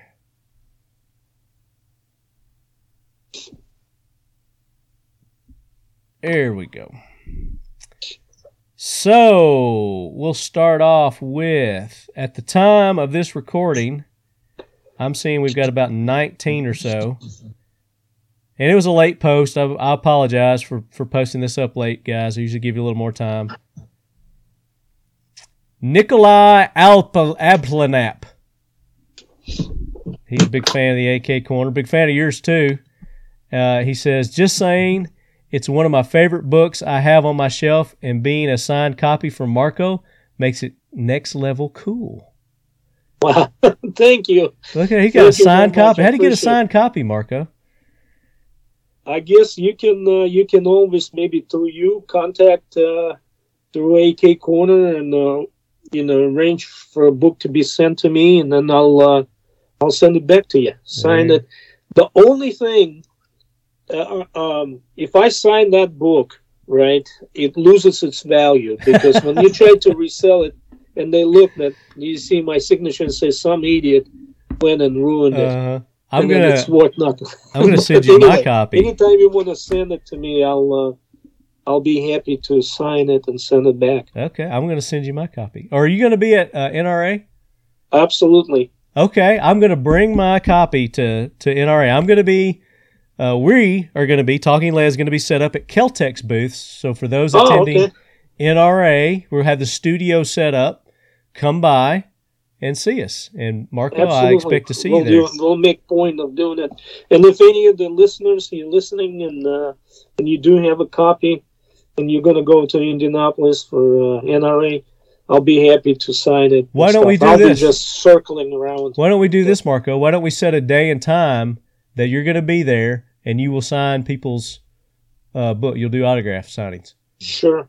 Okay. Absolutely. Let's do it. So Marco and I will get together and we'll we'll shoot out the, the, the day and time where you can come by the Keltec booth and um, get your book signed by Marco, and maybe he'll have a couple that he'll uh, hand out too. We'll see. Unfortunately, I don't have any. You don't have any more? And, uh, no. And, I looked on Caribou Amazon and they had Caribou only- Me- yeah, Caribou Media. They said there's only one left in stock on Amazon as of They today. always do that for years. They've been doing it. Only three left. Oh, only thirteen Hurry left. up. And then Okay. the next week, it goes on sale. now I didn't I didn't know that. But I did find one on eBay that was a hundred and one starting bid. Wow. there you go. on to those books. It must be signed. All right. Brett Brett Badal says, "What is your opinion of the newer 100 series AKs? Are they improved over the original designs?" So we kind of talked about the 12s a little bit. Yeah, it's basically uh, so 100 series AKs. It's it's. Uh, I guess I'm going to have to let's see. All right, so we talked about AKM platform versus the AK74 platform, and where's the AKM platform? And arguably, you know, I mean, it's popular, but it's kind of reached its ceiling as far as development is concerned, and AK74 has not. And if there's any further development development of AK, it's always going to be 74 platform. And the uh, the AK 100 series is basically a multi-caliber uh, 74 platform. Uh, 103 and 762 and 10, uh, what was it 101 in uh, 556. So I'm all for it. Uh, it's the modern version of AK that has a potential to be modified and uh, and modernized and modularized. So yeah, I'm a big fan. I own several, um, you know, uh, full auto machine guns as well as carbines. Here you go. Flood Munitions. Our good buddy Evan. Evan's going to be at uh, NRA too, Leadheads. He's going to be my cameraman again, taking care of us. Uh, so be looking for Evan. He says, or he asks, do you consider the AK pattern rifle that fires the 5.56 by 4.5 a true AK, or is it just another imposter? I'll be in the market for your book. Well, you better hurry. There's only one left on Amazon. So anyway, uh, all uh, kidding aside, no, it's still AK. Like we taught, we touched on the subject of, uh, you know, operating system and mechanisms that deployed. Um, it's like saying, uh, is AR the 300 blackout AR or like a 6.5 Grendel Caliber AR? does Is not still make AR? the rifle. Yeah, it's absolutely is. It's just Yeah. different caliber. It, it would also be uh, in 1974 when they went away from 7.62 AKMs to AK-74s. Is it still AK? Yeah, yeah, it is. Yeah. Just different caliber. Uh, and as a matter of fact, it's um, it's not bad. the uh, AK and 5.56, it's not bad. Yeah. It's, you uh, hear that, Aura? Uh, that's Nikolai Alplanap. He hates five four five, or not five four, but five five six. Sorry, five five six. He hates five five six. Well, I mean, yeah, because he probably knows like few of us that know that 545 is the shit. Yeah, It's the it's the caliber. So That's what- I don't have a five four five yet. I need to get a five four five. That's It my will next. change your life if you're ready for the change. then get it. Yeah, I mean, I've shot several of. 'em. I just haven't found one that I really want to own yet, but I do want one. So that's going to be like my next. That's on my next. When I get around to it, I'm going to get one. Uh, Glautru, Marco, what is your favorite optic to run on the 762 by 39 AKs? okay. And then we'll talk about your 545. Right. So, uh, people who's been listening to me and maybe reading uh, stuff would know that I'm a big, big armament technology Elcan Spectre DR. See, that hasn't changed because you said that on our very first episode that we did with you. The El, Yes. the Elcan yes, and it still is, and it's I have them. So, for all practical purposes, right? Uh, when you're talking about um, using an optics on on the fighting carbine, just because on dynamic battlefield it changes from zero to let's say uh, to maybe a 600 meters, and that flippable uh, ability to flip between one, a true one, and four um, is is great. But um, you know, like I said, you know, four hundred. I mean, legitimate engagement where you can actually hit something lies, you know, to a four hundred maybe meters, slightly past that. Then you would probably want it like more of like a a sniper type of employee sniper like tactics per se Yeah. to take something out at those at that distance Uh, and uh, it just so happens that the BDC that built into the Elcan DR that's actually uh, has a reticle uh, 223 I mean 556 reticle lends itself pretty well within you know and then we're talking a battlefield one or two inches don't really mean much you know you're not shooting into left eye or or right. you know you shouldn't center mass and, and deviation of one to two inches at the distances of 400 don't really mean much so it lends itself really well with 545 and then their version of 762 which obviously refers to 762 nato or 308 or close to 308 Yeah. it works really well with the 762 by 39 to up to about 300 to 400 meters. And again, the deviation there, one to two, maybe three inches if you aiming at the shooting at the center mass or even the the head size target, Yeah. Not not going to change the outcome. So, you back to your question on my 545 gun, I got uh, Elcan. You know, Spectre DR with the uh, 556 radical on my 7, si- 7, six- uh, 7, thir- uh, 7.62 gun. I have a DR, Spectre DR with the uh, reticle and 7.62 reticle. Very good. However, Ah, I haven't said caveat. there, there's, uh, there's, but because everybody knows, like, and I sound like elitist over here, which I'm not. I just love those things, and I'm lucky to possess them. But they like what twenty three hundred dollars, I think, retail, just crazy. Buy once, cry once, right? And uh, so there are two other options. One is primary arms. I was gonna say, yeah, they've. I've got. or fixed four, um, a seven six two by thirty nine designated Yeah. They got the and then the other one is my personal favorite, is Hilux CMR one two four, AK seven point six two model. And that one is one two four, lighted reticle. Um, it's uh, a thirty millimeter tube. It has, if you look at it, it has uh, makings of uh, or signage of thousand dollar scope, Yeah. but in reality, it's like a three hundred dollar scope Oh, and nice. it's it's been tested. I have a copy. I have the first prototype, and I have a production copy uh, version, and both of them good to go. Nice. Awesome, great glass, worked great. Also, like the uh, LPVO from Primary Arms that they have with the the ACSS uh, 762 reticle.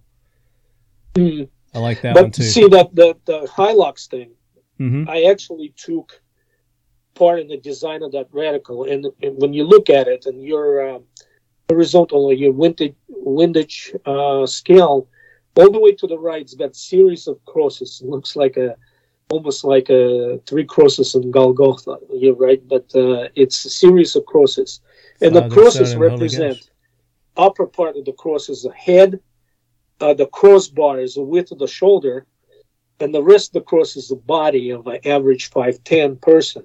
At 100. And if you can, yeah, if you can lay over that cross over a human silhouette, it will tell you how far it's a it's a rangefinder. nice. And do you get a little cut of every one of those that's sold? No, absolutely not. Oh, okay. Uh, Well, go buy Primary Arms then. Just kidding. Check it out. I need to check that one out. The Hilux. Hilux, Okay. great optics. It's a it's an older Leatherwood. If anybody knows uh, from uh, way back in olden days, Leatherwood optics. He was a sniper in Vietnam, and uh, the equipment he was issued, Leatherwood. I forgot, forgot his first name. He asked his father to send him his deer rifle, and uh, because the optics that at that time U.S. was issuing was not really good, Yeah. so he came back from Vietnam and he opened up his own um, optic company in California. But few years back, and I'm talking about fewer, more like 20 something years back, uh, Decades. Chinese company bought, bought, bought him out. And it's called Hilux Leatherwood. And uh, the person, I know Mr. Wu personally, okay, the president of the company. I know his son who's in charge, Christopher, in charge of his uh, marketing and sales. And uh, they not typical Chinese company, okay, the way they operate.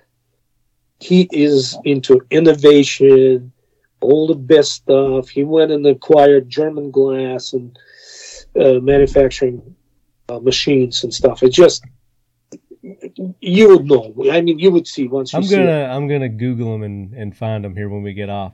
All right, next question. John Adams the third.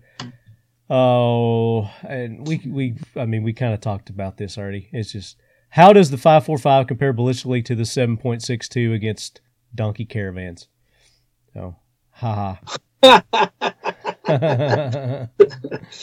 You well, know, it's more you know, accuracy out of the 545.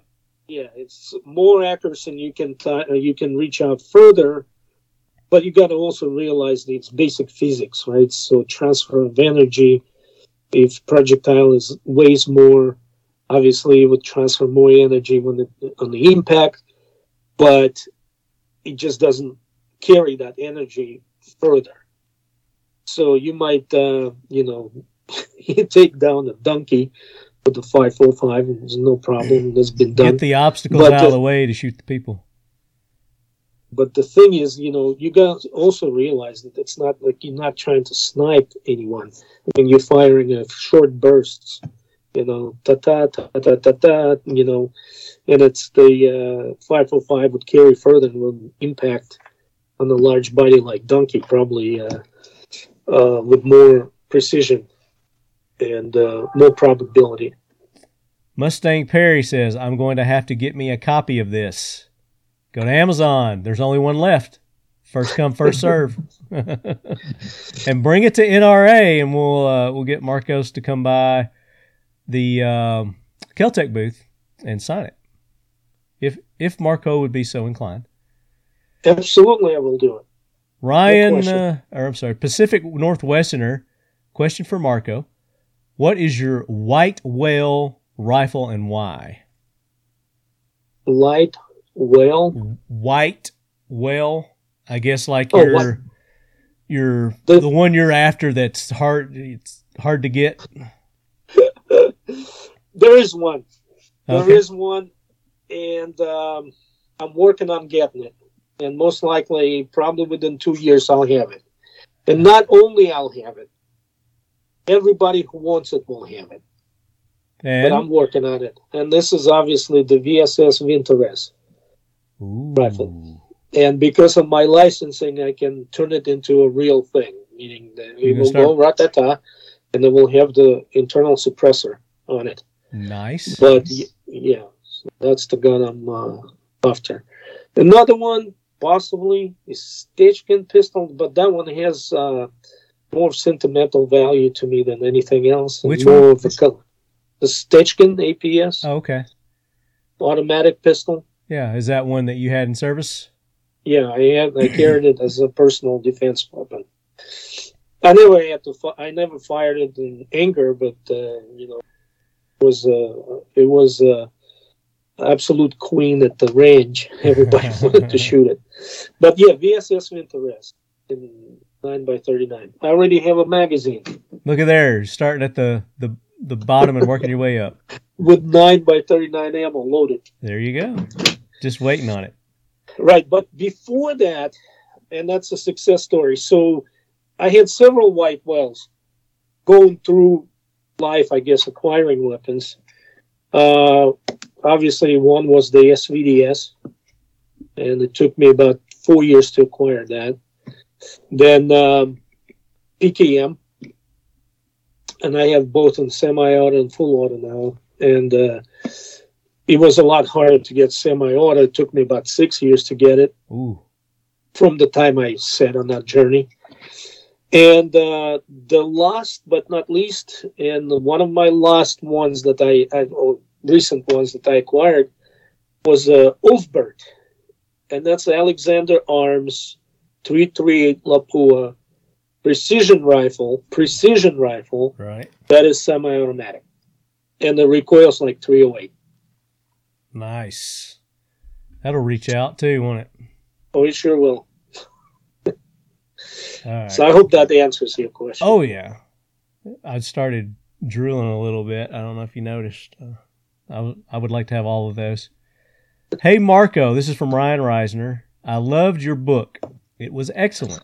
Do you consider you. yourself more of a purist or more of a tactical modern AK guy? Do your boys like the AK as much as you do? I let my son pull the trigger on mine when he was two, and he got a kick out of it and finished out the magazine. Okay, great question, Ryan. Thank you very much for um, you know uh, appreciating the book. Um, Bring it to NRA. He'll sign it. yep, yep. All right, so um, it's kind of like a Janus, not Janus, maybe yin and yang Yeah. with the purist and tactical thing. I, I'm both. Can I be both? Yeah, Uh, absolutely. I I'm am both. both. I, I, I have a collection of just the straight straight up uh, guns, and then at the same time I have tactical AKs of all kinds. Yeah. So I am, uh, I guess, uh, I'm both. Can I be both?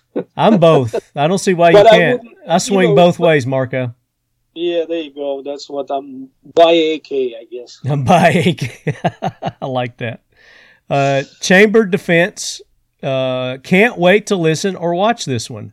Oh, f- okay. Hang on, hang on. I forgot the second part of Ryan's question. Oh, I'm sorry. kid. Do your Uh, kids like the the, kids. AK? Yeah, my oldest son is also my partner in, um, you know, Type 7 FFL with SOT that we have, and we build machine guns and we train ROTC. And he is probably the biggest, um, gun, bigger gun nut than me. So you, you have to, you have to look at his. We got to get him on the show sometime. Yeah, maybe. Yeah, I would love to have him on. and of course he's uh, he's got uh, AKs up to wazoo, and he he is more of like um, let's see if I can uh, phrase it right. He is a purist when it comes down to tactical guns. Like if he sees that some operator wields it in the battlefield, that's what he wants, and it goes to for his uh, ARs and things like that. So he wants all the like Navy SEAL Oh yeah, ship I think they that's carry. most most people are that way. Right, and the same with the AKs. And uh, so he doesn't have any like Type Three, uh, AKM, AKMS, all that stuff. He doesn't have it. but he has all the like 103s, 74 Ms, and all that stuff, and they all decked out too. Yeah. And he's a big. He also has uh, AK 104, I guess. Is it? Uh, yeah, 104. The shorty SBR, and it's all decked out mm-hmm. in Zenitco stuff, and yeah, he is purist, tactical purist. He's tactical purist. I got you. Right, right. I, well, I like right. I like both because I do like I do like the original, you know, the pure just straight AK just because I like the looks of them, you know. I just art, Yeah. you know, I just Yeah. I, I admire the beauty of a you know, a good classic AK, but then again, you know, functionality and use wise, if I'm going to battle with one, I'm I'm going to tack that shit out, you know. Yeah, it's all about it's all about functionality and also knowing your gun. And uh, what I mean That's by that is key. like especially like when people take courses, uh, let's say uh, you know like carbine courses, and they show up with a brand new freaking gun, and then uh, you know something falls off of it because he didn't insert it right. Uh, or it doesn't do this, it doesn't do that. He becomes that guy that slows everybody down. Yeah. So you you got to train with the gun, with your gun. You got to know your gun. Uh, any accessory you put on it, you better train with it, so you know how to use it. That kind of stuff. So Good anyway, advice. for my two cents. Chamber of Defense says can't wait to listen or watch this one, and you can do both uh, because we we record them now. We video record the video and post it on YouTube, but it's sometime after the podcast. So usually about a week later, you can get the uh, get the video. Esom eighty seven, Marco, what are your thoughts on the Yugo pattern AK? Um, solid platform. Uh, remember we talked about um, When is AK becomes not AK.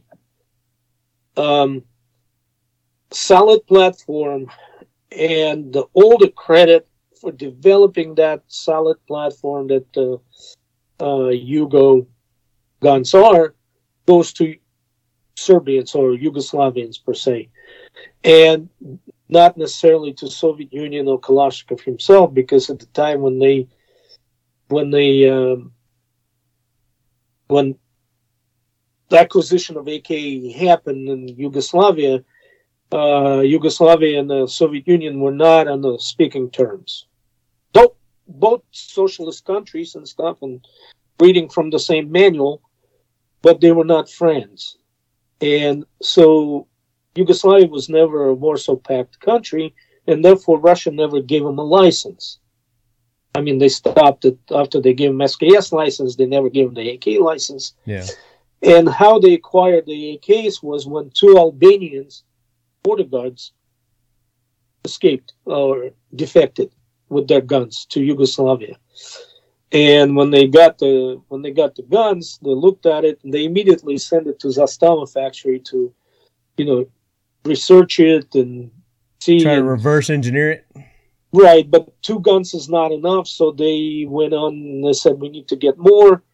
So the Yugoslavians bought like 2,200 guns from some friendly, a Soviet-friendly country in Africa, and then they started their own production. And when they started, oftentimes, when you when you uh, start looking at the gun and you know it's obviously AK, but it's so much different well, you got to look at the capability, manufacturing capabilities of the country at the time of the factory hmm makes them, and also their cr- creativity, I guess, like their creative thought. Like maybe, oh, this we should do a bit because that's go- different because it's going to be better.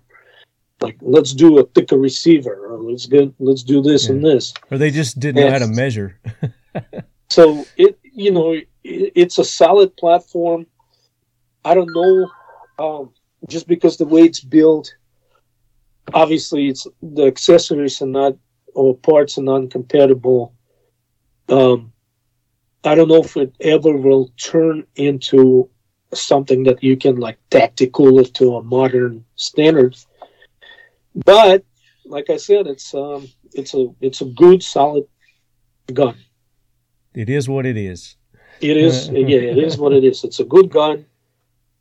Maybe It definitely has roots in Kalashnikov, but it's its own Yeah. its own variety, I guess. So apparently, Esom also has your book. He said this is a great read. Anyone who loves the AK needs to read it. Hell, anyone who's just curious about the AK should read it. I I concur, and you better hurry because there's only one left on Amazon.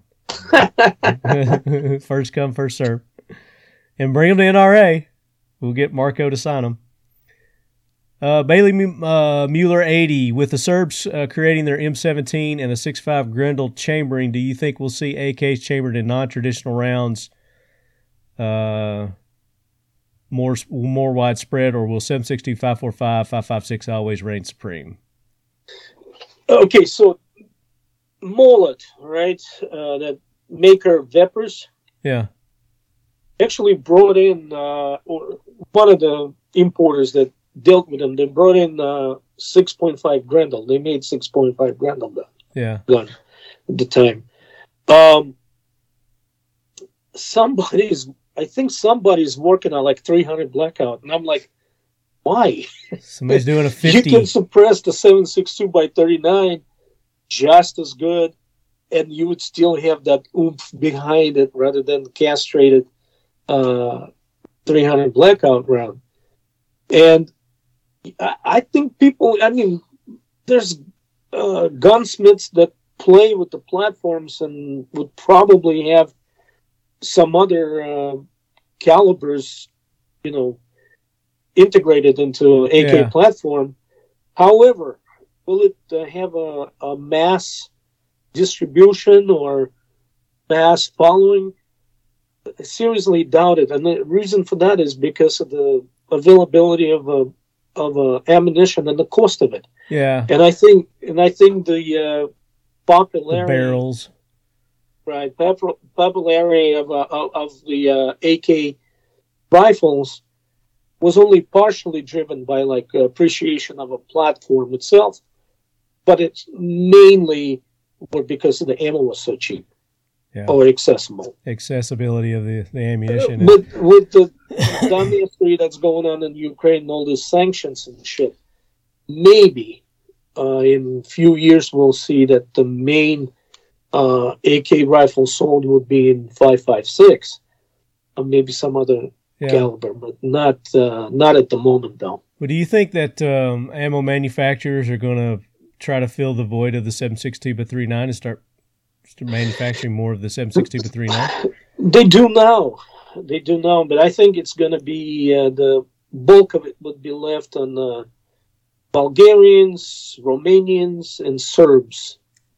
Possibly some Bosnians. get it imported Uh, from? so it's still going to be imported ammo, Yeah. mostly uh, Czech ammo, you know, Sellier Bellot, PPU Serbs, um, the Romanians, and so on and so on. And uh, most likely Turkey will join the fray, but uh, we'll see. But uh, local manufacturers, they do now, but the problem is there will be a cost. I mean, the the the reason why PPU is so popular, it's the shittiest ammo you can put in your gun, but it, because it's brass case and everybody thinks like a, they think in the way of a grackle. If it's shiny, then it's gold, you know. but it's the it shoots like a freaking musketoon yeah. or blunderbuss, you know, and and uh, not always even shoots. And however, the reason why it's popular is because it's thirty four cents a round. Cheap. You know, whenever you start getting into past fifty, like into like sixty round uh, cents a round, seventy five cents a round, then you put yourself in the level. Then all of a sudden, uh, two twenty three and five five six becoming a great option Yeah. even even now you can get them for about 40 cents a round or something Still too high. Still fucking yeah too but high. you know i mean the people used to uh, pay a nickel for a burger and a shake right Yeah. Used to pay now you- it's a 98 cents a gallon for gas. yeah. All right. Thanks, B. Hurst has several questions here, and we've addressed most of them. Uh, let's see if he's got one here. Anything we should know about history of the 5.4R? Any, anything you want to just touch on about that, or 54r yeah, 54R? Uh, no, nothing but amazement. I mean, think about it. This this cartridge was designed in 1891, Hmm. And it's still produced and it's still used in such iconic platforms as P- PKM, SVD, SV98, um, the newer version of PKM, PKM, PKMP, you know, the Pecheneg uh, machine gun, and would withstood uh, test of time, going through numerous wars, right, and continue to be one of the main 30 caliber cal- you know uh, uh, rounds in some of the major militaries. Right. and uh, you know being awkward uh, but it just goes to show you it's like I, I don't know if you kind of stumble across uh, you stumble your feet on some rock and then you look and you see that's piece of gold. Did that happen? Or uh, the 19th century uh, ammo designers were that good. But in any case i mean you got a variety based on that particular cartridge. You got a caliber. Uh, you got a variety of all the modern loads like uh, armor piercing incendiary you know you name it. Sniper the high you know high ac- accuracy sniper round. I mean something that is produced in mass, right? And yet it matches the performance of a hand loaded or small batch uh, production uh, ammo. So great ammo. I don't know when it's going to die, but it's. I mean, it's been around uh, for a minute. I don't. I don't think it's gonna yeah, die anytime soon. great. Uh, yeah, yeah. and I'm like I said, I'm enjoying shooting it out of World War II guns. Yeah. and I enjoy shooting it out of uh, you know some with modern guns. Yeah. Boba 1776. I think this is probably going to be our last one here. What is uh, a feature that you would say has had the most impact on the longevity of the AK, and what is an underused feature of the AK? Let's let's do that one. What's what's an underused feature of the AK? Lo- Loaded. Okay. Um, I, I got to wrap my head around this question. Okay. So, which feature was the, the the best out of AK? Right. Basically, which one has had the most impact in it surviving as long as it has? I guess is what he's saying. I'm, I'm going to say go to the uh, sub caliber. Going from 762 by 39 going to 505. That was the major uh, leap Kept it so going. to speak, into the future. The gun that that changed the dynamic of the gun, the way it behaved, the way it shot, the way you know it's increased accuracy, it's uh, increased its uh, hand uh, handling, uh, and uh, I think yeah, it's 505 caliber would be the the feature of that gun, and if to understand it, I guess you gotta you gotta kind of um, get yourself involved with the AK-74 platform, if it makes any sense. Mhm. Like get one, or have a friend who has one, go and ask them to go and shoot and buy the ammo or whatever, and uh, kind of like a, you know, just do the rapid fire, and I, the the advantage of it immediately comes into play when you do. Um, and I'm not talking about the well, obviously the full auto it's even not even comparable. I mean, the the M4 doesn't come close. Again, my personal opinion, right? So because somebody just you know Mike listening to says, "Oh, he's full of shit." My you know M4 is like the best ever, but but in reality, you know, go go and get involved with the AK-74 somehow. If you disagree And with Marco, shoot him an email. What's that? I said, if you disagree with Marco, shoot him an email at. Right. but anyway, so uh, uh, that's probably its best is AK-74 going to AK-74 platform, and then um the feature that is underutilized. Um, hard to tell. I don't know. I mean, you know, the biggest complaint about AK recently was, oh, it's not modular. And I'm like thinking, uh, what are you going to put on it? Yeah. You know, I mean, um, like, uh, you know, they've been making the side rails since 1940s, late 40s, to mount those infrared, uh, the first generation night vision stuff. Yeah. Optics. Uh, Optics. Right. The the M16 platform wasn't even a glimpse in the its parents' eyes pants. at the time. right. So, okay, so you put something in the on the side of the AK, and then you got yourself any kind of combination of things. If it's 1913 rail or Picatinny rail, or it's a um, a- anything you want specifically designated uh, optic for it.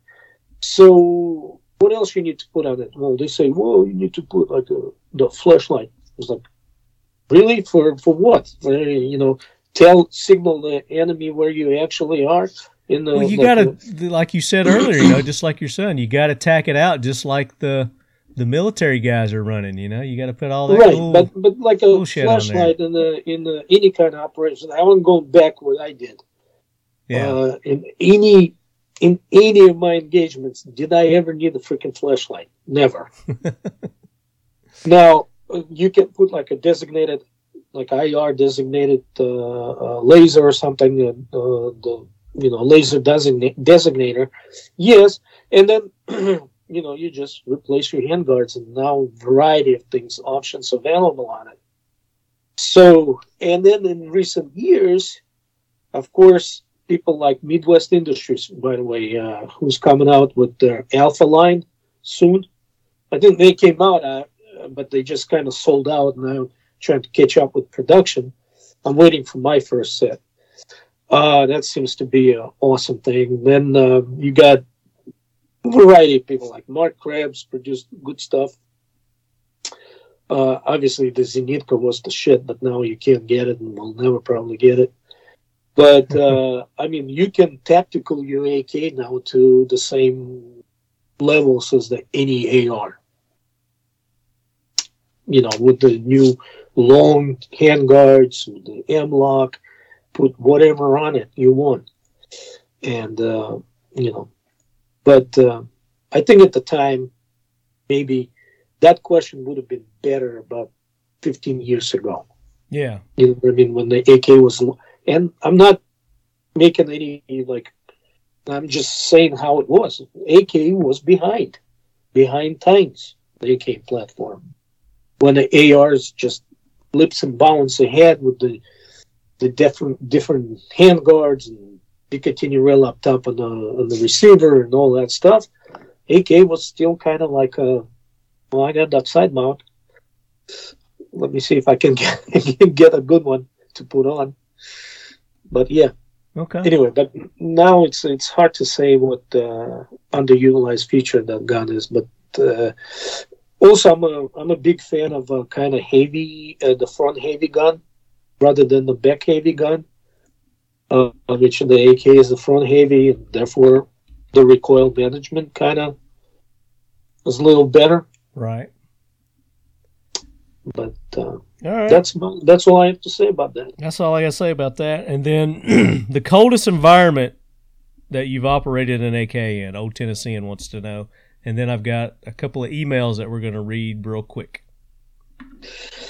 Okay, so coldest environment probably minus 20 Celsius.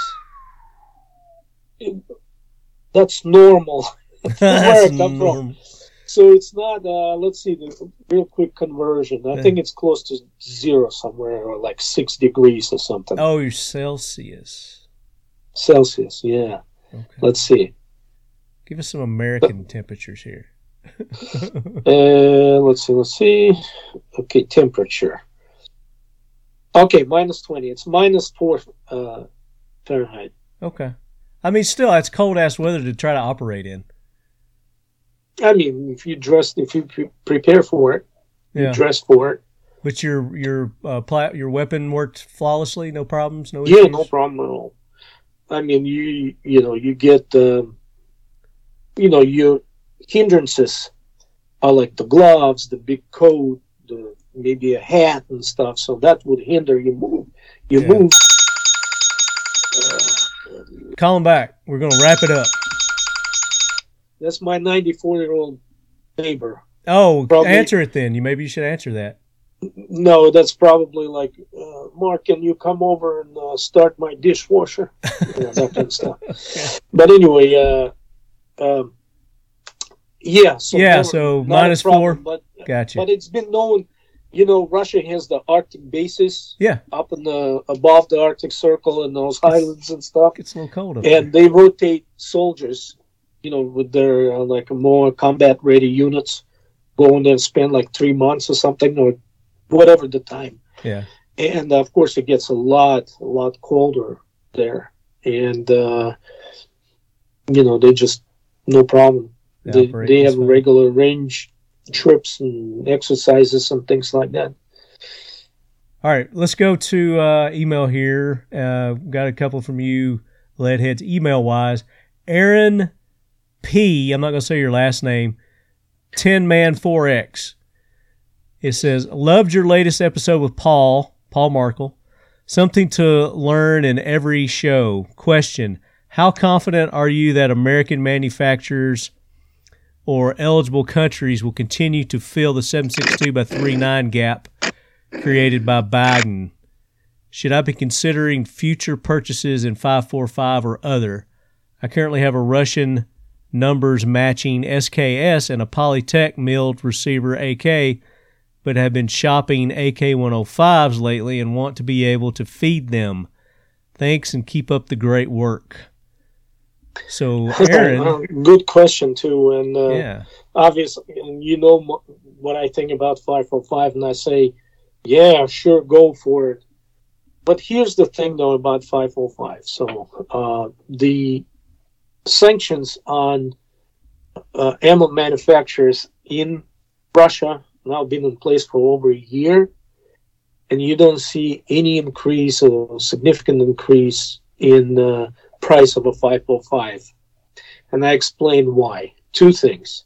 At one time back in uh, about 2008 2009 was a huge number of, of containers brought in an actual military 762 i mean 505 by 39 7 and 6 rounds. Before the some idiot built a fucking pardon my french uh, uh, pistol in that caliber, and then of course ATF designated it yeah, as the uh, as the pistol round, so therefore prohibited for importation. But nevertheless, at that time they were selling for about twelve cents a round that you can buy in the actual military surplus ammunition. And uh, if I had to guess, uh, container wise, probably in the in that caliber in twenty foot containers, one and a half million rounds. wow, So I would say at that time, for those years, like starting in early to you know 2000s, and up until it finally came to a screeching halt. If I say 200 containers, that probably be underestimate how much it was brought in yeah, from both from Russia and from Ukraine mainly. And um, then when they uh, outlawed it, the surplus ammo, then the Russia had seven factories that produced this this cartridge. Oh, I'm sorry, no, five out of seven produced this cartridge, and uh, like country uh, companies like Barnaul, you know that under Bear, Mhm. they sold it under Bear and Wolf. right, And then you got Tula that sold uh, Bear and Wolf. They, he had uh, Ulyanovsk, not Bear. I mean, I'm talking about uh, Tulamo and Wolf. Uh, uh, factory did the same thing. And they tried to, and uh, Amur, Amur factory, which is the Golden Tiger brand. So they were bringing in, in you know, sufficient amount of a 505 ammo, which kind of was stabilizing around 25 to 30 cents around. And then when uh, Biden finally canceled uh, everybody's permits, right? The um, the Form Sixes Mhm. for importation. There was a grace period when they were going to do it, and then they were going to allow the existing licenses to expire on its own, which some of the importers had a two years left on those uh, licenses. So what Tula and Barnaul did, they start shipping it kind of ahead without orders, right? And each one was capable of producing about 40 containers a month. So they created a huge stock of uh, all the ammo that you, you know, that they produce 762, you know, the 545, and then anything. millions and millions of rounds. Yeah, and so they probably brought in about 200 containers, if I have to guess. Wow. So for the next five to six years, I don't see it's going crazy. But I also know that at the same time, Turkey will become a major player. they're going to step up. all those. Yeah, and uh, so Cool. you know, I mean, That's question. AK 103 is a good option.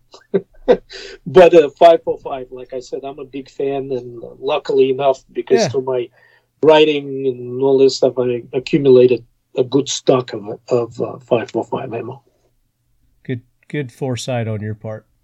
Uh, good question, Aaron. That's good. So um, there was one other in the emails here. this was from Tyler S. Tyler emailed. He said, "Hey Lefty, I've got an AK Corner episode suggestion. Let's talk about the history and current state of modernizing the AK. We've come a long way, and modernized AKs being covered in Tapco or ATI. Love the show, man. Always listen whenever it drops. I changed my Instagram handle. I now go as Pacific Northwestern. Okay. He was also he also asked a question on the the Instagrams there. It, So it's actually it's actually a great idea, and uh, I kind of touched on both my books. Uh, we hit a lot one, today. The Shooter's Guide. Yeah. A- and um, and it's it's a great idea. As a matter of fact, uh, I'm not going to write a book about it.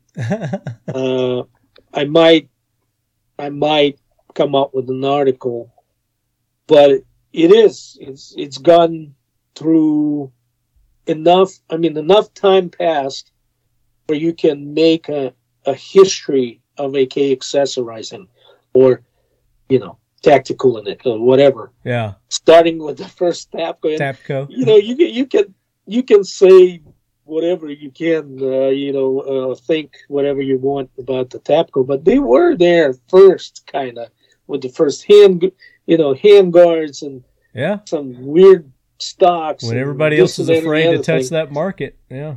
Right. And uh, of course now, you know, even the Mac Bull produces stuff, man. And, Oh, you know, in traditional AR kind of companies now starting to delve into, Now, there's all I AK mean, everybody. accessorizing, Yeah, and of course- you know, my uh, favorite of them all would be uh, Midwest Industries, just because, and and I don't necessarily like all of their stuff, yeah. but but I think uh, Troy, uh, the guy that owns it, I mean, yeah. he's he's been on the show. he's constantly thinking. This guy is like he's um, Oh, his he's brain. If I had to picture it in my mind, it's like a bunch of this guys in white shirts with black ties running around with this like drawings and stuff, going, "Yeah. You, have you tried this before?" And then, "Yeah, let's move with this. Let's go with this. No, stop the presses." You know that kind of stuff, Yeah. like a like a. a Houston, we have a problem. Uh, you know, they make great great products and accessories definitely midwest and i've had i've had um troy on the show and you know he was one of the first to get into the lever action you know modernizing Oh, yeah. lever action too with That- you can modernize that, you the, know, the four ends on those yeah, Yeah. his alpha side, his alpha line that's coming online here shortly for everyone is unreal. I mean, I, you know, you, it's hard to kind of surprise me with stuff because you know I've seen a lot. But when I was at the shot show and and he and I know Troy for long, long time. I don't know, over ten years or whatever. And we kind of good friends, and we drink together all the time at the shot show. And uh, you know, I bring my flasks with the elixir. Yeah, yeah. Anyway, and uh, he, uh, you know, he kept quiet. He kept quiet. He didn't say anything to me. And then when I finally, you know, come to his booth for our drinking session, he goes, "Here it is," and I just my jaw, uh, my jaw hit the floor. I was like, "What? What?" I mean, especially in view of, uh, uh, you know, like a. Uh, Zenitco is impossible to get, Yeah. and if you do get it, it's like millions of. So is this stuff he's got out or is this stuff that's coming? Oh yeah, the, the stuff that's coming, Uh, the stuff that he got out. Um, Well, you I need to let him know he needs to come on the show and his and release his new stuff with us. oh, absolutely. I'll I'll I'll tell him next Yeah. time I talk to him. But like, Well, maybe you could do a drinking session with me at NRA. Bring him by at NRA, and we'll, we'll drink and sign books. oh sure. So the his side mounts, right, for the regular AK 100 series and Mhm. stuff. Uh, uh, there, there isn't be- uh, anything better. There's another one like a RS Regulate. Scott makes a good, good side, Good side mount, yeah. but he's not like a he's not prolific. You know, he's not in production per se. And he makes a, a certain number of them, but that's Yeah. about it. But uh, Troy is now making stocks. He's made and he He everything, yeah. awesome. I'm surprised he's not doing his own his own rifle. Well, he did ARs. Right, I mean AK. I'm surprised he's not doing his own AK. Right. No, it's different. Uh, it's not like if you're an AR guy, it's not easy to switch to AK making. You have to be, you have to Get a whole other set of tools, yeah. Yeah. Cause diff- different, yeah. But anyway, yeah. All Troy, uh, That does it, man. That does it with our questions. So let's give some let's give some shit away, Marco. Um, all right. The seal one we'll give away this first the seal one um what which question did you like uh the best Who, who's the seal one going to go to Uh, because I know another another thing that you're gonna give away. I'm gonna give I'm gonna give that one to a second question if I would you're going to give this one to the second question to a second best. okay and and that deals with uh, the one that actually I got a little stumped there with the underutilized feature. Okay good and that was i think that was bobus i got to go back through everything here because i've I mean, it's like three back, maybe two, two, two. What is an underused feature of the AK? So Yeah. Bo, Boba 1776, you have won the Seal 1 uh, complete gun care kit. It's got the it's got the paste, it's got the liquid, and it's got all the the brushes and the towels and everything. And uh, oh by the way, Seal 1's uh, cleaning rods are out now. So you guys can go to Seal One and get those cleaning rods um, that we talked about at Shot Show that they released at Shot Show. Um, those aren't included in this kit, but you can can go get those now. And the discount code doesn't work on the rods, but it does work on the kit. So go to seal1.com, use the code LEADHEAD, and you get 25% off any of their products except the cleaning rods at this point in time. So thank you, Seal One, and thank you, Bobus. Email me. Got to have that address. And then our next giveaway, Marco, is the belly band from Mission First Tactical. And Mission First Tactical used to do uh, AK accessories, and they still make the grips. They still make a really good AK grip. I've got it on uh, a couple of mine up there, and I really like. I like their grips better than anybody else's grips. Just not that because they're a sponsor, but they're just really comfortable and they fit my hand really well. So the belly band, go to Mission First Tactical, use the code LEADHEAD. You're going to get 25 or 20% off any of their products, and that's including this belly band. So if you didn't win it today, you can go buy it and get 20% off.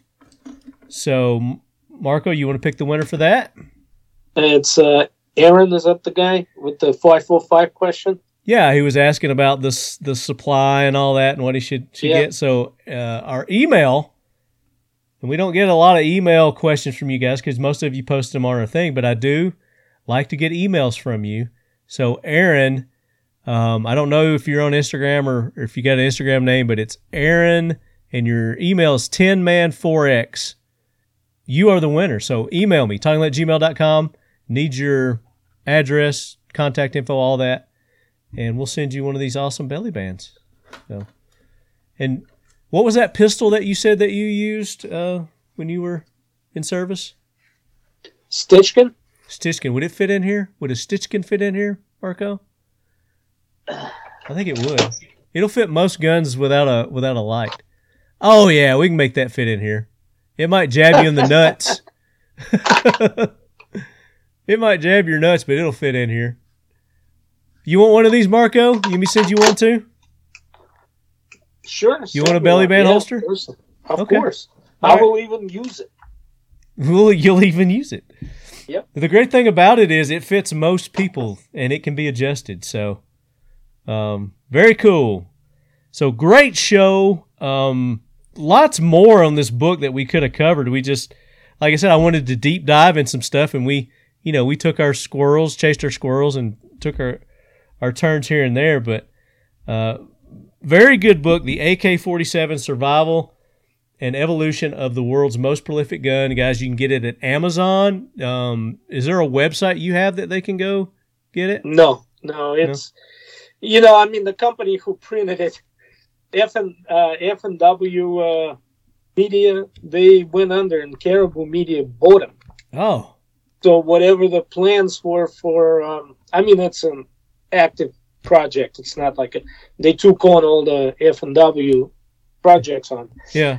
but uh, you know, I mean, they didn't put any marketing or anything behind it.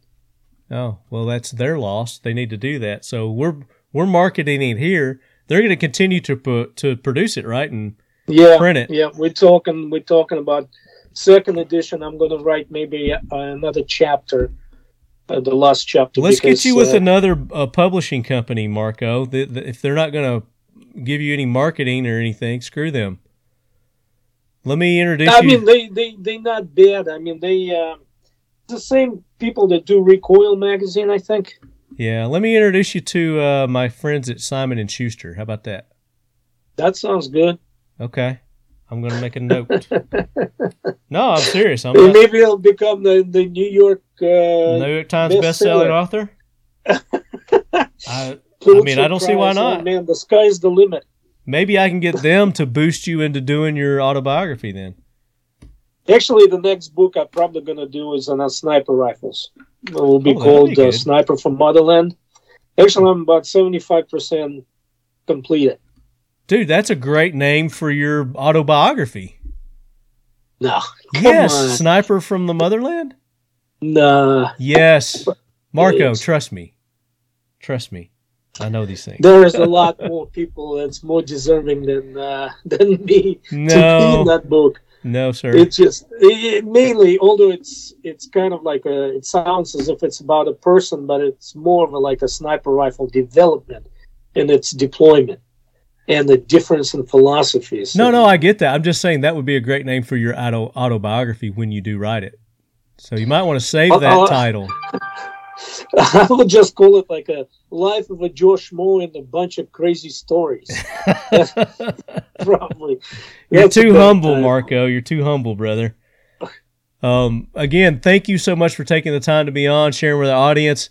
This was a great show. Obviously, I mean we we've been doing it for almost four hours now. So Well, I, I appreciate you having me on again, and I always like being on, and and I guess my favorite part would be to interact with the, some of the guys that ask the questions and yeah, maybe read my books, and and then there's no more um, gratification for somebody that put some time into producing something, and then other people enjoying it. So I take a, I take a comfort in that, and I thank every and each one of you guys. Thank you very much. Well, like I said, I know uh, you're a you're a favorite of our listeners, the Leadhead Brigade here. They love you, and they love it every time that you're on. And you're always, Marco, you're always welcome on the show. So, um, uh, I know that I can count on you. And when, you know, when I was like, hey, I'm going to be talking about this, you want to be on? You're like, yeah, you're always up for it, and I appreciate that.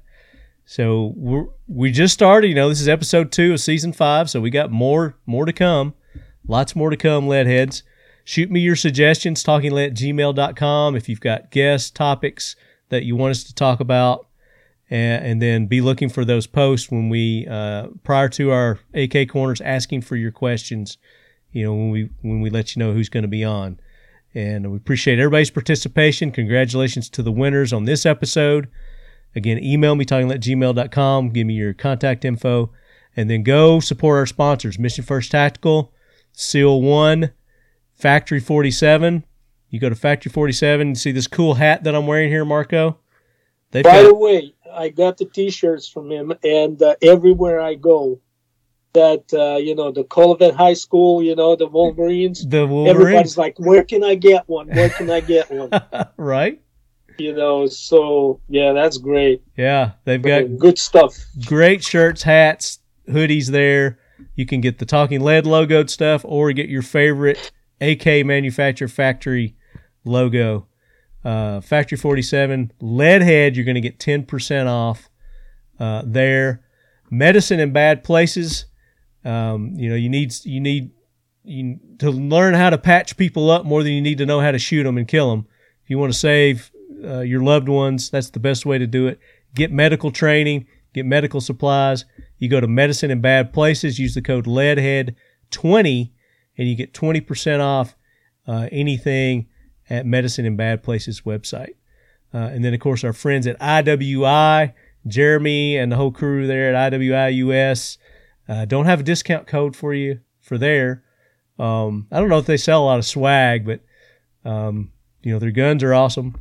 And we're probably going to be talking about their new Carmel. Have you seen it, Marco? No, not yet. No. it's pretty badass. They released it at Shot Show. Uh, we did just kind of a quick down and dirty with them at Shot Show. I might have seen it at the Shot Show. I just didn't stop by. I mean, you know how crazy yeah, you yeah. run. Oh yeah. So I didn't stop by. I might have seen it, but um, yeah. So you were at Shot Show and didn't come see me. I'm a little butthurt, but that's okay. Get this. In my mind, I did see you because I was at the range. You know, at the range day and went into one of those stands to eat lunch. Uh-huh. And I see there's a dude sitting looking just like you. No. And uh, he's got like this camera stuff with the three stripes on. You know, one of those. Yeah. You know, the Russian this type of thing, but camel. yeah. And I thought it was you. I mean, you know, you. Have you were you at the range day? Yeah, I was there. I didn't well, wear you, anything like that. You know, though. it was like a jet engine freaking blowing Oh know, yeah, it was and it was rain. miserable. So my eyes are watering. I walk in into this like tent and I see this guy sitting. I was like, "Hey, man, talking lead." He's like looking at me like, uh, "Yeah, what's going on?" it was it was somebody else, but looked a lot like you, almost like double digger. Uh, nobody's as ugly as me. Come on, you yeah, can't mistake me. Anyway, no, I Fortunately, I was really busy this time. We we are uh, definitely going to hook up at NRA. Leadheads, bring your books. Bring your your any book you've got of Marco. You know any of his books. Bring them, and he'll autograph them. We'll uh, he and I are going to talk. We'll get a day and time um, for you for you to come by specifically to do that. But I'm sure if you just run into him, you see him, he'll sign it too. But oh, absolutely. I you know anytime you see me. Um, just stop by and say hi, whatever. I mean, I'm, you know, I'll do it. He'll do it. No problem. There you go. He's up for it. So, all right, Leadheads, until next month, enjoy this. I mean, you'll probably be listening to this for, for a month as long as it went. But uh, again, I want to see those suggestions uh, for guest topics. And uh, until next uh, AK Corner, be listening to the regular show, dropping sometimes twice a week now. I got so much content. С вами был Марк Воробьев на программе Token Lab AK Kona. Всего хорошего. What'd you say? Basically said this was Mark Vorobiev and the program of uh, Talking Lead AK Corner. All the best. All it's kind of like sign off regular TV program in Russia. Okay, cool. Dig it.